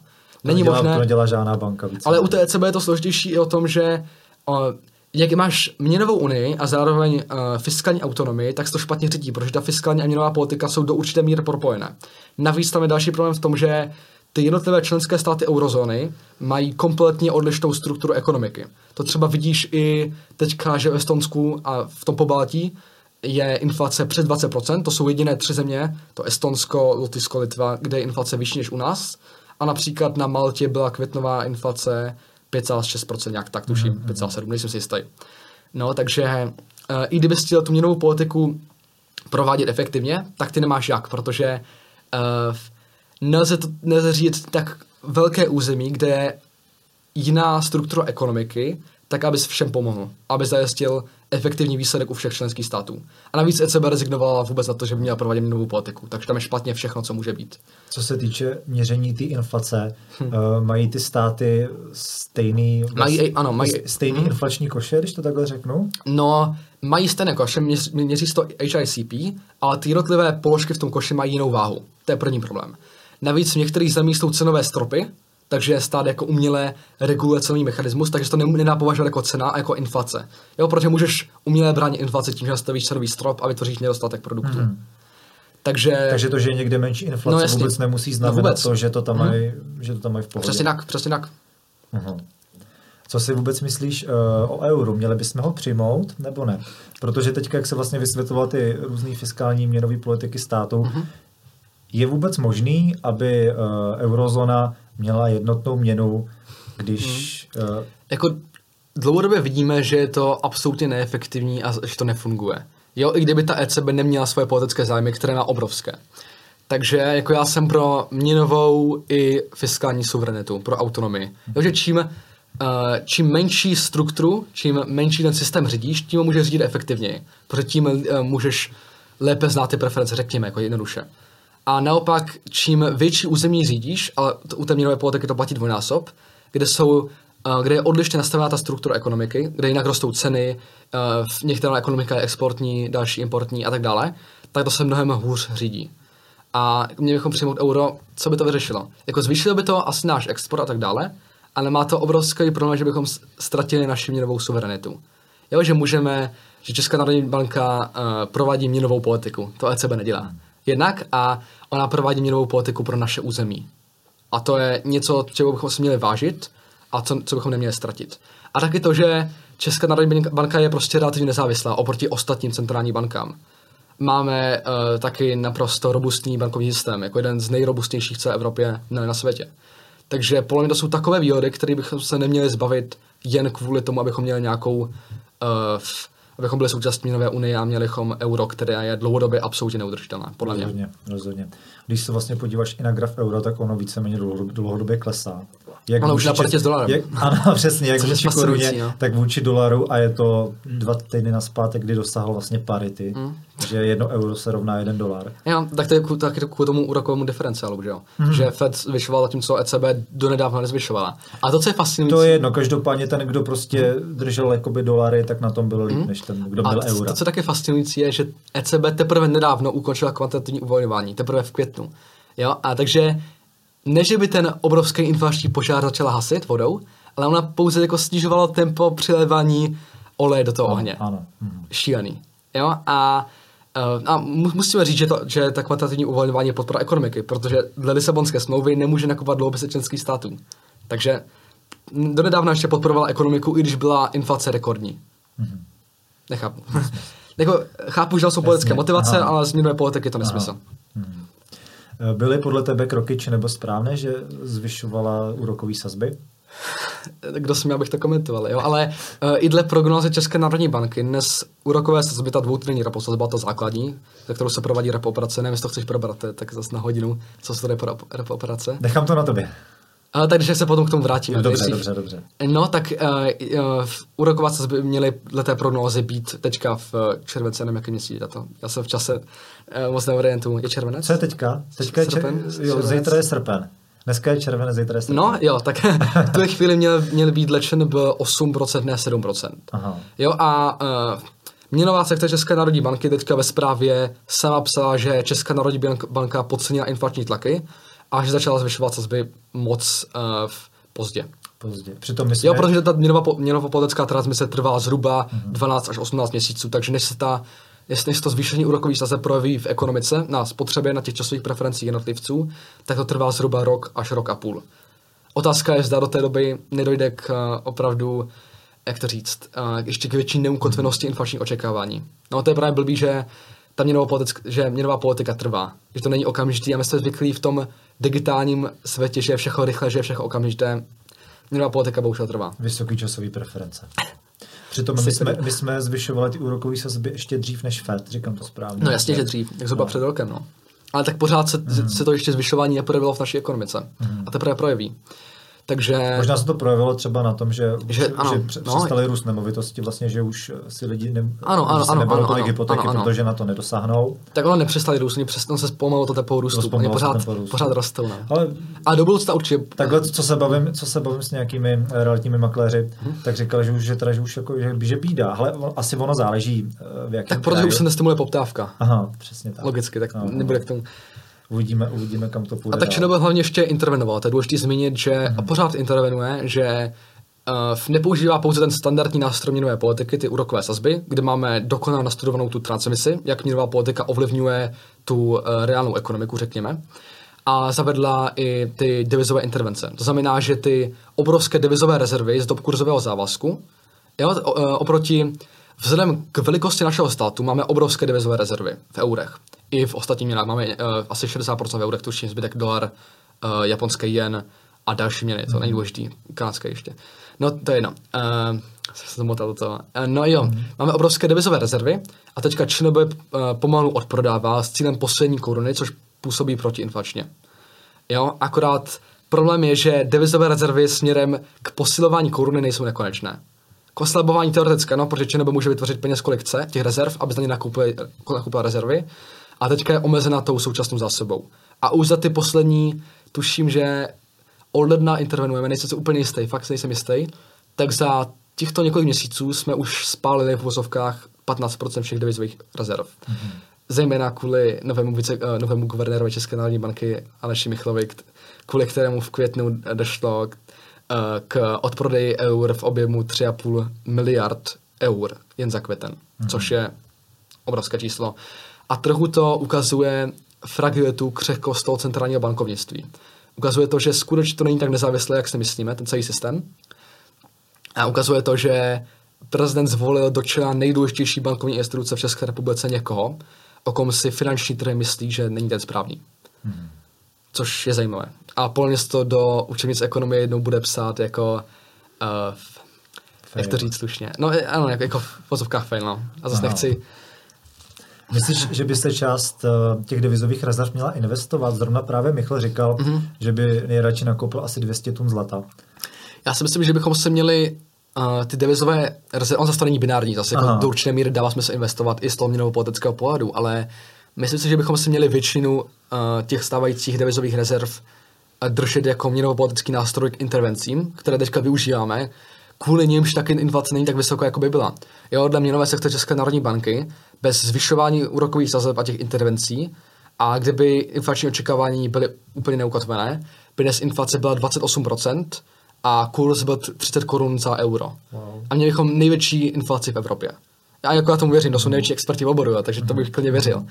Takže buďme rádi za tu měnovou politiku, že pořád tady máme relativně, relativně nezávislou instituci, která uh, řídí měnovou politiku, i když jako může se bavit o tom, zda vůbec je potřeba měnová politika. Já jsem uh, zastávám rakouskou mm-hmm. školu, takže já si myslím, že by i peníze měly být na volném trhu, že měla probíhat konkurence i v tomhle statku. Takže uh, v produkci toho dostatku. Každopádně uh, ty devizové rezervy zdají investovat. Uh, nerozumím, proč dávat proč nakupovat 200 tun zlata, když se ho teďka ČNB nedávno jako v 90. letech masivně zbavovala. Ještě za velmi levnou cenu. No, to bylo, to nebylo moc výhodné, ale uh, ten další problém toho je, že bychom pomalu celý jeden měnovo-politický nástroj, ten nestandardní, který může, který může využívat v té době, která si vyžaduje nové měnovo-politické kroky, uh, v té restrikci, to znamená teďka, když uh, máme obrovskou inflaci, tak to je jeden z nástrojů, které můžeme používat, abychom tu inflaci snižovali postupně, tak nevidím důvod, proč investovat do takové komodity, která v současném systému tvorby peněz nemá žádnou monetární roli. Mm-hmm. Jo, to nevidím tam žádný důvod. Nevím, v čem je to zle... Ne, ne, fakt nevím důvod, proč bychom to měli dělat. O tomhle mluvil, tuším, uh, můj Mir Hampel, že vlastně zlato nemá žádnou roli v našem peněžním systému. Jo, tak protože žádná centrální banka, ta měnová autorita negarantuje jakoukoliv přímou směnu peněz, které emituje za jakoukoliv komoditu. Jo, takže Zlato skutečně nemá roli, jako jediná role zlata v současném peněžním systému je, jsou pamětní mince. No. No jo, ale otázka teda, proč to ty banky, proč to ty banky kupují? Uh, Není to příprava třeba, kdyby opravdu všechno krachlo, uh, šlo všechno ano, jako do kopru. To je možný. Takže by se ale, od toho uh-huh. zlata nějakým způsobem teda odpíchli? To je také možný, já tomu úplně nevěřím. Pak jsou tady konspirace, ale... že třeba vlastně nejvíc zlata v posledních letech tak skupovala tuším Čína, uh-huh. hodně Rusko, uh-huh a spekulovalo se na tom, že Čína zavede vlastně svou měnu, která bude krytá zlatem a tak dále. Ještě jedna věc u toho to Ruska. Jo. To, to, co je fascinující, že Rusko na devizovém trhu už v roce 2018 prodává dolary. Já to byl takový zajímavý signál, že se tam něco chystá, protože, a to jako masivně, to se přišla o 40% nebo možná i víc těch svých devizových rezerv v podobě dolarů, protože jako logicky nechci být věřitelem země, uh, proti které jako si, jak to říct, uh, po kterou jste přítel, řekněme. Mm-hmm. Jo, takže to bylo zajímavé sledovat už tehdy, bylo možné něco málo predikovat, že se něco chystá. Samozřejmě jako nikdo by asi neukázal předpokládat tak masivní válku, jako se děje dneska. No. Bohužel. Já jsem úplně zapomněl tvoji otázku. Já to skočil, ne, ty, ty, ty, ty jsi to všechno řekl za mě, ale to je úplně v pohodě. Uh... Jo, to zlato, promiň, jo. Uh, no tak ty centrální banky mají tolik zlata ještě z toho systému, kdy byly všechny světové měny navázané na dolar v poměru tuším 32 dolarů za unci, nejsem si jistý. A ten dolar byl následně krytý zlatem. Jo, takže uh, a ty měny byly v paretě uh, s tím dolarem. Mm-hmm. Jo, takže americká centrální banka akumulovala ve velkém to zlato, uh, ale od té doby, co se rozpadl ten Bretton systém, kvůli tomu, že ostatní centrální banky se chtěly směnit dolary za zlato, kvůli tomu, že se dokázalo k, tomu frakčnímu bankovnictví, že Amerika vytvářela více dolarů, než kolik bylo zlata, které je krylo. A tak oni si, ty státy to chtěli vybrat, byla to zejména Francie, a kvůli tomu se to rozpadlo, protože, zlat, protože Amerika se tehdy nemohla dvoje přijít o všechny svoje zlaté rezervy. Tedy by se jejich, jejich monetární systém rozpadl. Takže je to, taková, je to takový, řekněme, přežitek z dob, z dob systému. A skutečně nevidím žádnou monetární roli dneska. Já jako může to být nějaká příprava na budoucí vývoj peněz, já tomu nevěřím osobně. A může snažit centrální banka zvýšit cenu svých aktiv, a, ale já prostě pořád nesouhlasím s tím, že by centrální banka měla investovat. Pokud to nemá nějaké mělo politické účinky, řekněme, jo? protože Uh, výnos z investic centrální banky jde do státní kasy, do ministerstva financí. A nevím, proč to měl dělat. Jako, máme hlavně cenovou stabilitu, o to by nám mělo jít. A proto bychom si podle měli udržet ten, ty devizové rezervy v eurech jako měnovou politický nástroj nestandardní, v, nestandard, v nestandardních situacích. Hmm. Jasně, dobře. Jaký máš názor na CBDC, což jsou vlastně Central Bank Digital Currencies, Aha. což jsou vlastně digitální měny centrálních bank? Hmm a jakým způsobem vlastně ty to vnímáš? No tak ale důležité zmínit, že v tom současném systému tvoří veškeré peníze u nás cent, uh, komerční banky. Ano, ne centrální hmm. banka. Centrální banka vytváří peníze, no to nejsou peníze, protože to peníze se dostanou pouze na mezibankovní sektor a ne k běžným uživatelům, takže to nejsou peníze. A ono to ani ve skutečnosti není součástí peněžní zásoby, pouze měnové báze. Jo, takže, to nej, takže centrální banka, Česká národní banka se nijak nepodílí na tvorbě peněz, řekněme. Ona určuje podmínky, za jakých můžou komerční banky vytvářet peníze, motivuje je pomocí toho útoku, vysílá signál, kolik peněz by, řekněme, měli tvořit, ale nějak se nepodílí na, nějak se přímo nepodílí na tvorbě těch peněz. No a CBDC by to změnili v tom, že by centrální banka mohla přímo tvořit ty peníze. Teďka se mluví o tom, zda by to bylo pouze za pro ten mezibankovní sektor, anebo by to bylo i pro běžné uživatele. Ale uh, já si bohužel myslím, že a CBD, že příchod CBDC je z dlouhodobého pohledu nevinutelný, ale jako z hodně dlouhodobého, jsou desítky let, protože ty současné měnovo-politické nástroje nebudou dlouhodobě stačit pro to, aby centrální banky dosáhly svého inflačního cíle, protože ekonomiky přirozeně spějí deflaci. Ano, kvůli tomu, že i když se snažíme uh, dosáhnout této inflace, tak pořád tady ten technologický růst, technologický pokrok, zvyšování produktivity, tržní konkurence, která vede přirozeně k deflaci. A právě ta, uh, ty centrální banky to musí bránit, teda pokud jde té keynesiánské teorie. No, takže vzhledem k tomu, že úrokové sazby už jsou teďka v podstatě na nule, a i když ano, teďka máme jiný problém, teďka je vysoká inflace a dlouhodobě jsme měli problém s nízkou inflací, s velmi nízkou inflací, že jsme museli zavádět nové nástroje nové politiky. Někde to bylo kvantitativní uvolňování, někde to byl kurzový závazek, jako u nás, ty devizové intervence. Takže uh, ty CBDC by umožnili vznik nových měnovo-politických nástrojů, Uh, o tom psal Mankiv, takový slavný neokinesianec, že by mohly mít bankovky uh, určité seriové číslo a každý měsíc, nebo t- už nepamatuju ten časový údaj, ale uh, řekněme každý měsíc by se vylosovalo určité číslo a všechny bankovky s tím číslem by, uko- by byla ukončena jejich splatnost. Co by opět uh, v, uh, stimuloval tu poptávku. A ještě by došlo k tomu, že by úroky mohly být negativní, protože lidi by upřednostnili negativní úroky předtím, než aby uh, o to říkal, že bylo 10 čísel, jo? jakože 0 až 10 a teda ano, 0 až 9, je tak, ano, mm-hmm. doufám. No a uh, tím pádem by každý měsíc docházelo k redukci 10% všech peněz, tak to říkal. No a to by mělo teda podle něj působit pro inflačně, že by lidé uh, že by to lidi motivovalo k větší spotřebě současné a uh, i k tomu, aby si brali úvěry za negativní úroky. Jo, protože je lepší si vzít uh, v úvěr za negativní úroky na procento, než abys riskoval to, že ti může ztratit 10%. Respektive ty by ztratil 100%, kdyby, kdyby měl všechny bankovky v tom seriálním čísle. Jak se jmenoval ten ekonom ještě? Uh, uh, Gregory Mankiv. Protože tohle už jsem někde četl. Ano, myslím, to, to bylo od nějakého Itala ještě dřívějšího. Ano, ano, ano, ano. Silvio ano, Gessel ano, říkal ano, to správně, ano, který ano, přesně ano. tady tím způsobem... Já jsem to už řekl špatně, to bylo mnohem komplexnější, ale to je, to je pouze jenom jeden z těch měnou že, to není, že to není, jako tenhle nápad, hmm. jako není žádná novinka. A to je pouze ta jedna možnost, co by, co by CBDC mohly umožňovat. Ta další je ta doba splatnosti. Jo, že by centrální banka mohla všem rozdat peníze, ale řekla by jim, že můžete to utratit jen do týdne. Tím pádem by to zase podporovalo ekonomiku, protože bys chtěl spotřebovat tyto peníze, protože nechci, aby ty peníze zanikly. Máš prostě přirozenou poptávku naplnit svoje potřeby, tak by se za něco koupil, co ti přinese užitek. Protože jako teorie je postavena na, uh, na maximalizaci současné spotřeby, bohužel na úkor uh, budoucí spotřeby, protože úspora je budoucí spotřeba, že ano. Hmm. No, takže jinak ta uh, doba splatnosti a jinak, ta, jinak tam je i třeba uh, jak to říct, uh, sektorová, sektorové privilegium, jo? že může říct, OK, tady máte milion korun všichni, ale můžete to utratit jen na uh, energetiku třeba. A tam může být obrovská, obrovský politický střed zájmu. Jo? Že třeba uh, centrální banka všem rozdá peníze, ale můžeš to utratit jen uh, v sektoru, který, ve kterém má monopol firma nějakého politika a tak dále. A takže to je dost nebezpečné, podle mě v tom. Takže uh, kvůli té defační podobě ekonomiky podle mě bude nutné nějak uh, zajistit nové měnové politické nástroje, protože už jsme ve fázi toho liquidity trapu podle té keynesiánské teorie, že není možné měnovou politikou stimulovat větší spotřebu. Fiskální politikou to možné je, ale jako připustíme, že to by měla dělat měnová politika.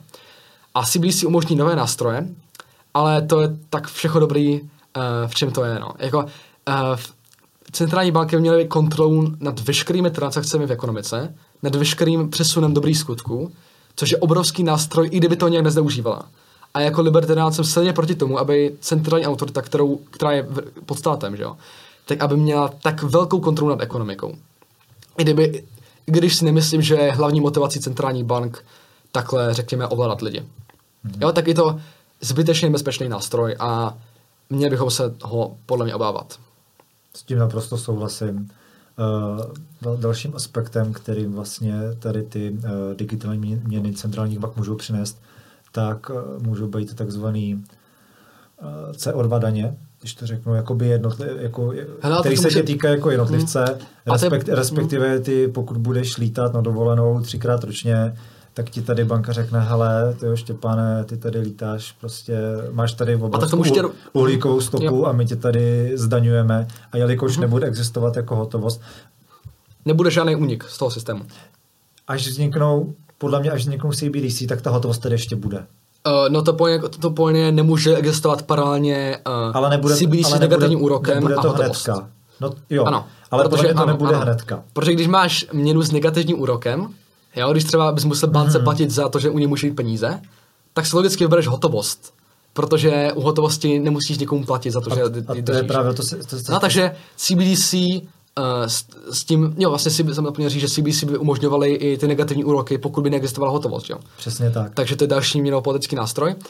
A tam je to bylo špatný, protože jako já v hotovosti vidím funkci i z pohledu toho soukromí, že je to možnost, jak s někým peer-to-peer směňovat bez jakékoliv centrální autority a je to i relativně anonymní, jo. Tak vlastně naprostá většina mm. uh, terorismu je financovaná z amerického dolaru hotovosti. Přesně, přesně tak. A no. ne, ne nadarmo se říká, že hotovost je poslední bašta svobody.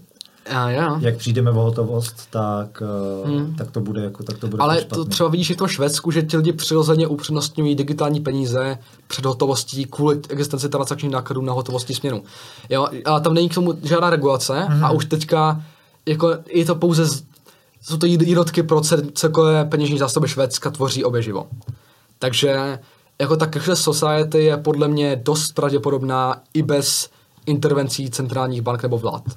Určitě, tak ale pak to bude, society mm, bude, mm. ale ty, ty o to, jakým způsobem prostě no, bude, bude nastavená. Pak tam, jo. A pokud tady opravdu budeme mít vlastně zase tu centrální měnu, nebudeme mít tady vlastně možnost si jakkoliv suverénně nakládat hmm. s těmi našimi peněžními prostředky a všechno bude záviset na vůli, na vůli tedy centrálních bank nebo politiků. To vidíme vlastně zpětně teďka, co se dělo, tuším, že to byl únor, když byly v Kanadě ty protesty ano. těch konvojů. No ale pozor, a... Eh, to je možný i v tom současném bankovním systému, eh, tak to... Určitě, ano, jo? určitě. Že CBDC umožní nové nástroje, ale uh, není to o moc větší zlo, než současné fungování bankovnictví.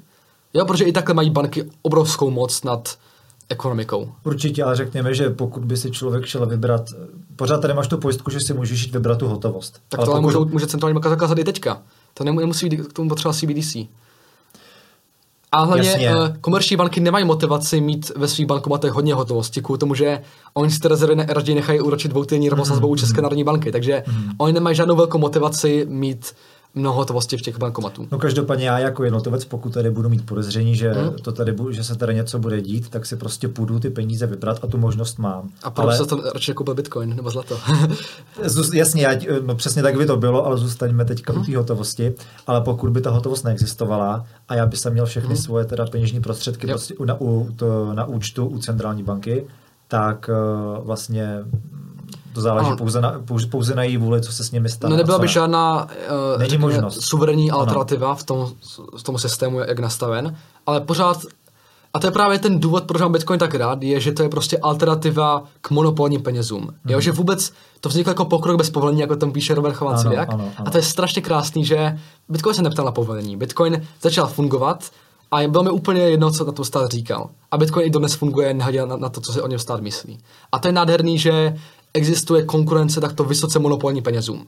A to tlačí na zlepšení jeho fungování, nepřímo. Jo, takže buďme rádi za Bitcoin. Každopádně, určitě. A uh, ty CBDC, jako já jsem jednoznačně proti, protože to umožní centrální bankám mít větší moc. Uh, a skrze to i více ovlivňovat uh, ekonomiku. Na druhou stranu uh,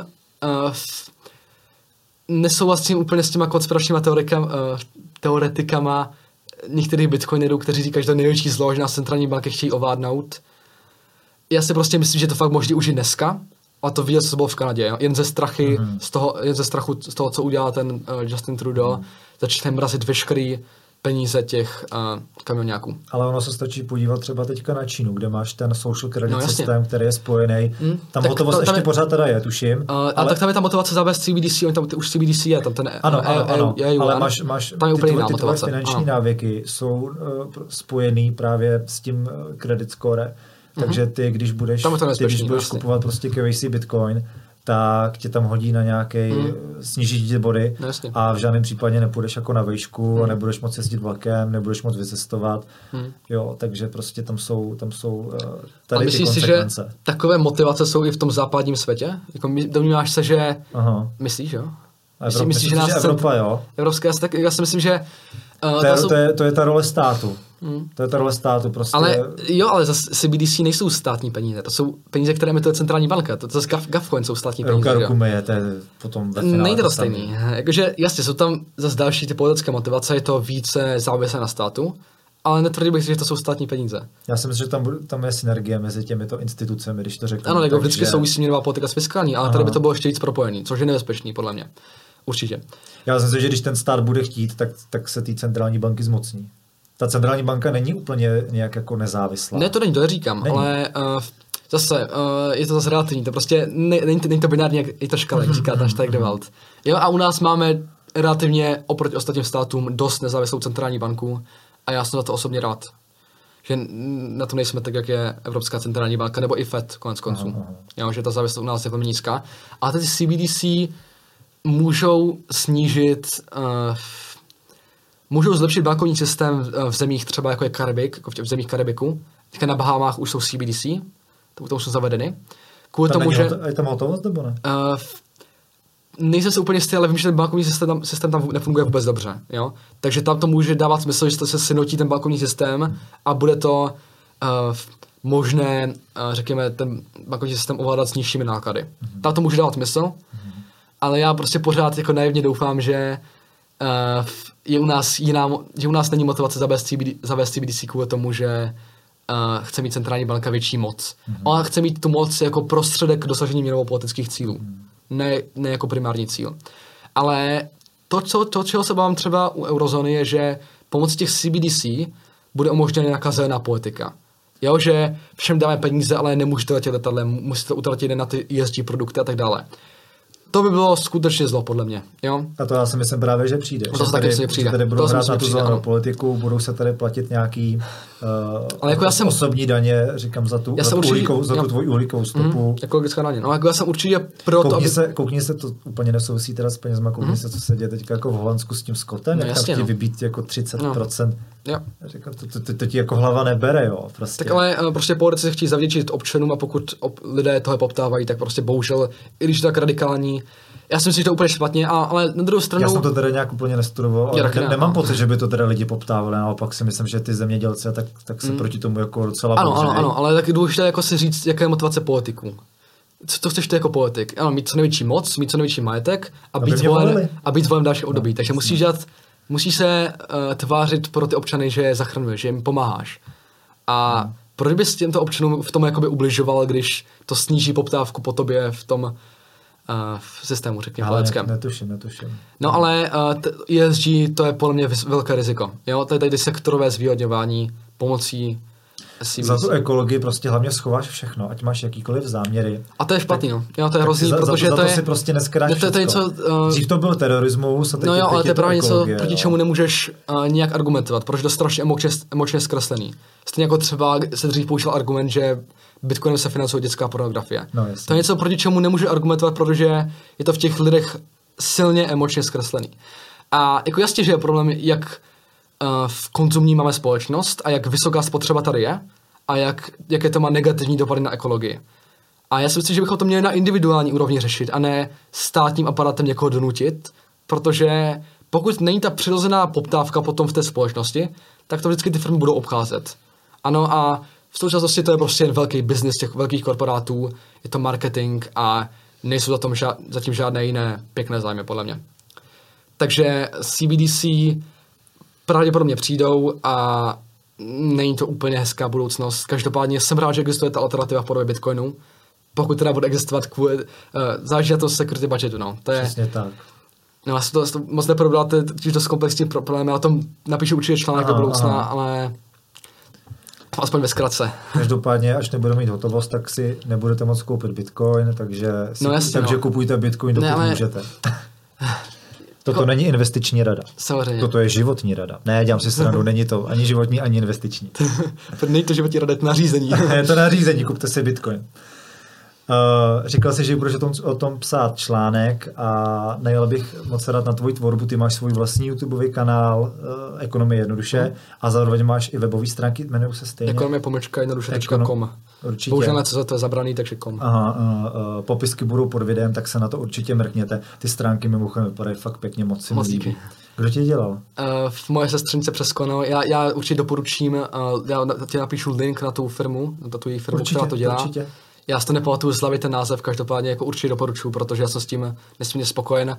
A takový, je, takový krásně jednoduchý, jako v jednoduchosti je síla, mm. jo, fakt vypadají vypadaj, mm. vypadaj moc hezky. A ještě bych zmínil, že na to webu nevydávám, nejsou pouze ty videa, které vydávám, ale mám tam uh, i jakoukoliv další tvorbu. Já píšu hlavně články, to mě nejvíc baví. Teďka pracuji na několik par, několikrát, uh, na několika článcích paralelně. Mm. Bohužel vždycky blbý, že chvilku píšu jeden, pak zase na jiný, podle toho, jak mě to baví. A zároveň tam mám i jako zajímavé zdroje jakože co sledovat třeba o ekonomii Bitcoinu uh, v investicích a tak dále. Jo, tam třeba knihy, které doporučuji a tak dále. Uh, zároveň tam budou podcasty, které, na kterých teďka pracuji. A teda jak už můžu říct, že první host bude naprosto dokonalý a bude to Dominik Stroukal. Hezky pěkně. Uh, se kterým se budu bavit o budoucnosti peněz, zejména CBDC, korporátní penězích, v zlatém standardu, Bitcoinu a tak dále. Takže tohle všechno tam doproberete. No, to bude podrobno. Mm-hmm. Na to se i já sám těším, protože Dominik to je taky. to největší expert tady v Česku, je to hrozně fajn člověk, mm-hmm. takže to, to bude super. To určitě můžu doporučit. Takže uh, můžeme... Takže podcasty a ty mhm. budou vycházet na tom YouTubeovém kanálu? Uh, ano, budou vycházet i na YouTube, i na Spotify, i na těch stránkách, bude to všude, budu se snažit. Mm. A zároveň můžete sledovat na Twitteru, na Twitteru jsem dost aktivní, tam tak spamuju, když, když mám volný čas, tak to mě dost baví. Určitě. Ale byste měli jakékoliv otázky, tak mi napište na mail, to máte všechno na stránkách, kontakt, tam je úplně všechno podle mě. Hodím to do popisku, všechno to tam bude. Ještě nějaký plány? No, tak hlavní plán je teďka ten podcast. Jo? Podcast. A mm-hmm. uh, teďka pracuji na těch článcích a mám několik dost zajímavých článků, takže možná do budoucna, ale to daleké budoucnosti z toho bude kniha o penězích. Já už teďka píšu článek. Takže ještě do budoucna úplně kniha. No, ale to je jako daleko, to, to jsou jednotky let minimálně, jo, mm-hmm. protože teďka píšu dlouhý obsáhlý článek o podstatě fungování peněz, o tom, proč potřebujeme peníze, k čemu to vůbec slouží, jaké problémy to řeší. Uh, a to už teďka mám asi na 10 stran, to je teprve začátek, jo. Takže... Uh, no to pak, by se dalo psát no, opravdu. No to je nádherný téma, no. A no. pak ještě chci, a to, to zjednodušuji extrémně, to je důležité zmínit, že všechno, co tam píšu, je extrémně zjednodušený, aby to bylo Uh, Ano, přesně tak. Hmm. Protože těch informací je tolik, že to nejde do, do jednoho článku nebo do jedné knihy. Pak chci napsat další část o měnové politice, jak to dneska funguje, co jsou to úrokové sazby, dva po uh, zápůjční facilita a tak dále. Uh, devizové intervence, úplně všechno o, to, o té měnové politice, jak to dneska funguje, jak dneska funguje ten bankovní systém a pak o budoucnosti peněz. Právě o CBDC, Bitcoinu, uh, korporátních penězích, zlatém standardu, Bartu, o všech možných scénářích budoucnosti peněz. Mm-hmm. Takže tohle je teďka můj největší plán a budu mít co dělat, abych to vůbec někdy stihl s tím, jak moc nestíhám i ze školou. Super, paráda. Tak jo, já myslím, že se máme na co těšit. Tak jo, uh, myslím taky, že jsme probrali všechno, co jsme potřebovali. Už, nevím, nevím, co dál bychom probrali. Třeba v dalším rozhovoru. Štěpáne, já ti moc děkuju, že jsi za náma přijel. Díky za rozhovor, bylo to moc fajn. Dozvěděl jsem se hodně nových věcí, teda sám jsem měl problém trošku jako něco pobrat. A bylo to fakt super. Ne, to já moc děkuji, to jsem se už moc pokec, akorát teda umluvám se všem divákům, protože můj projev fakt příšerný a tak doufám, že aspoň nějaká myšlenka byla prospěšná. Myšlenky budou rozhodné. Tak jo, super. Díky. Já díky. Měj se pěkně. Ahoj. Ahoj.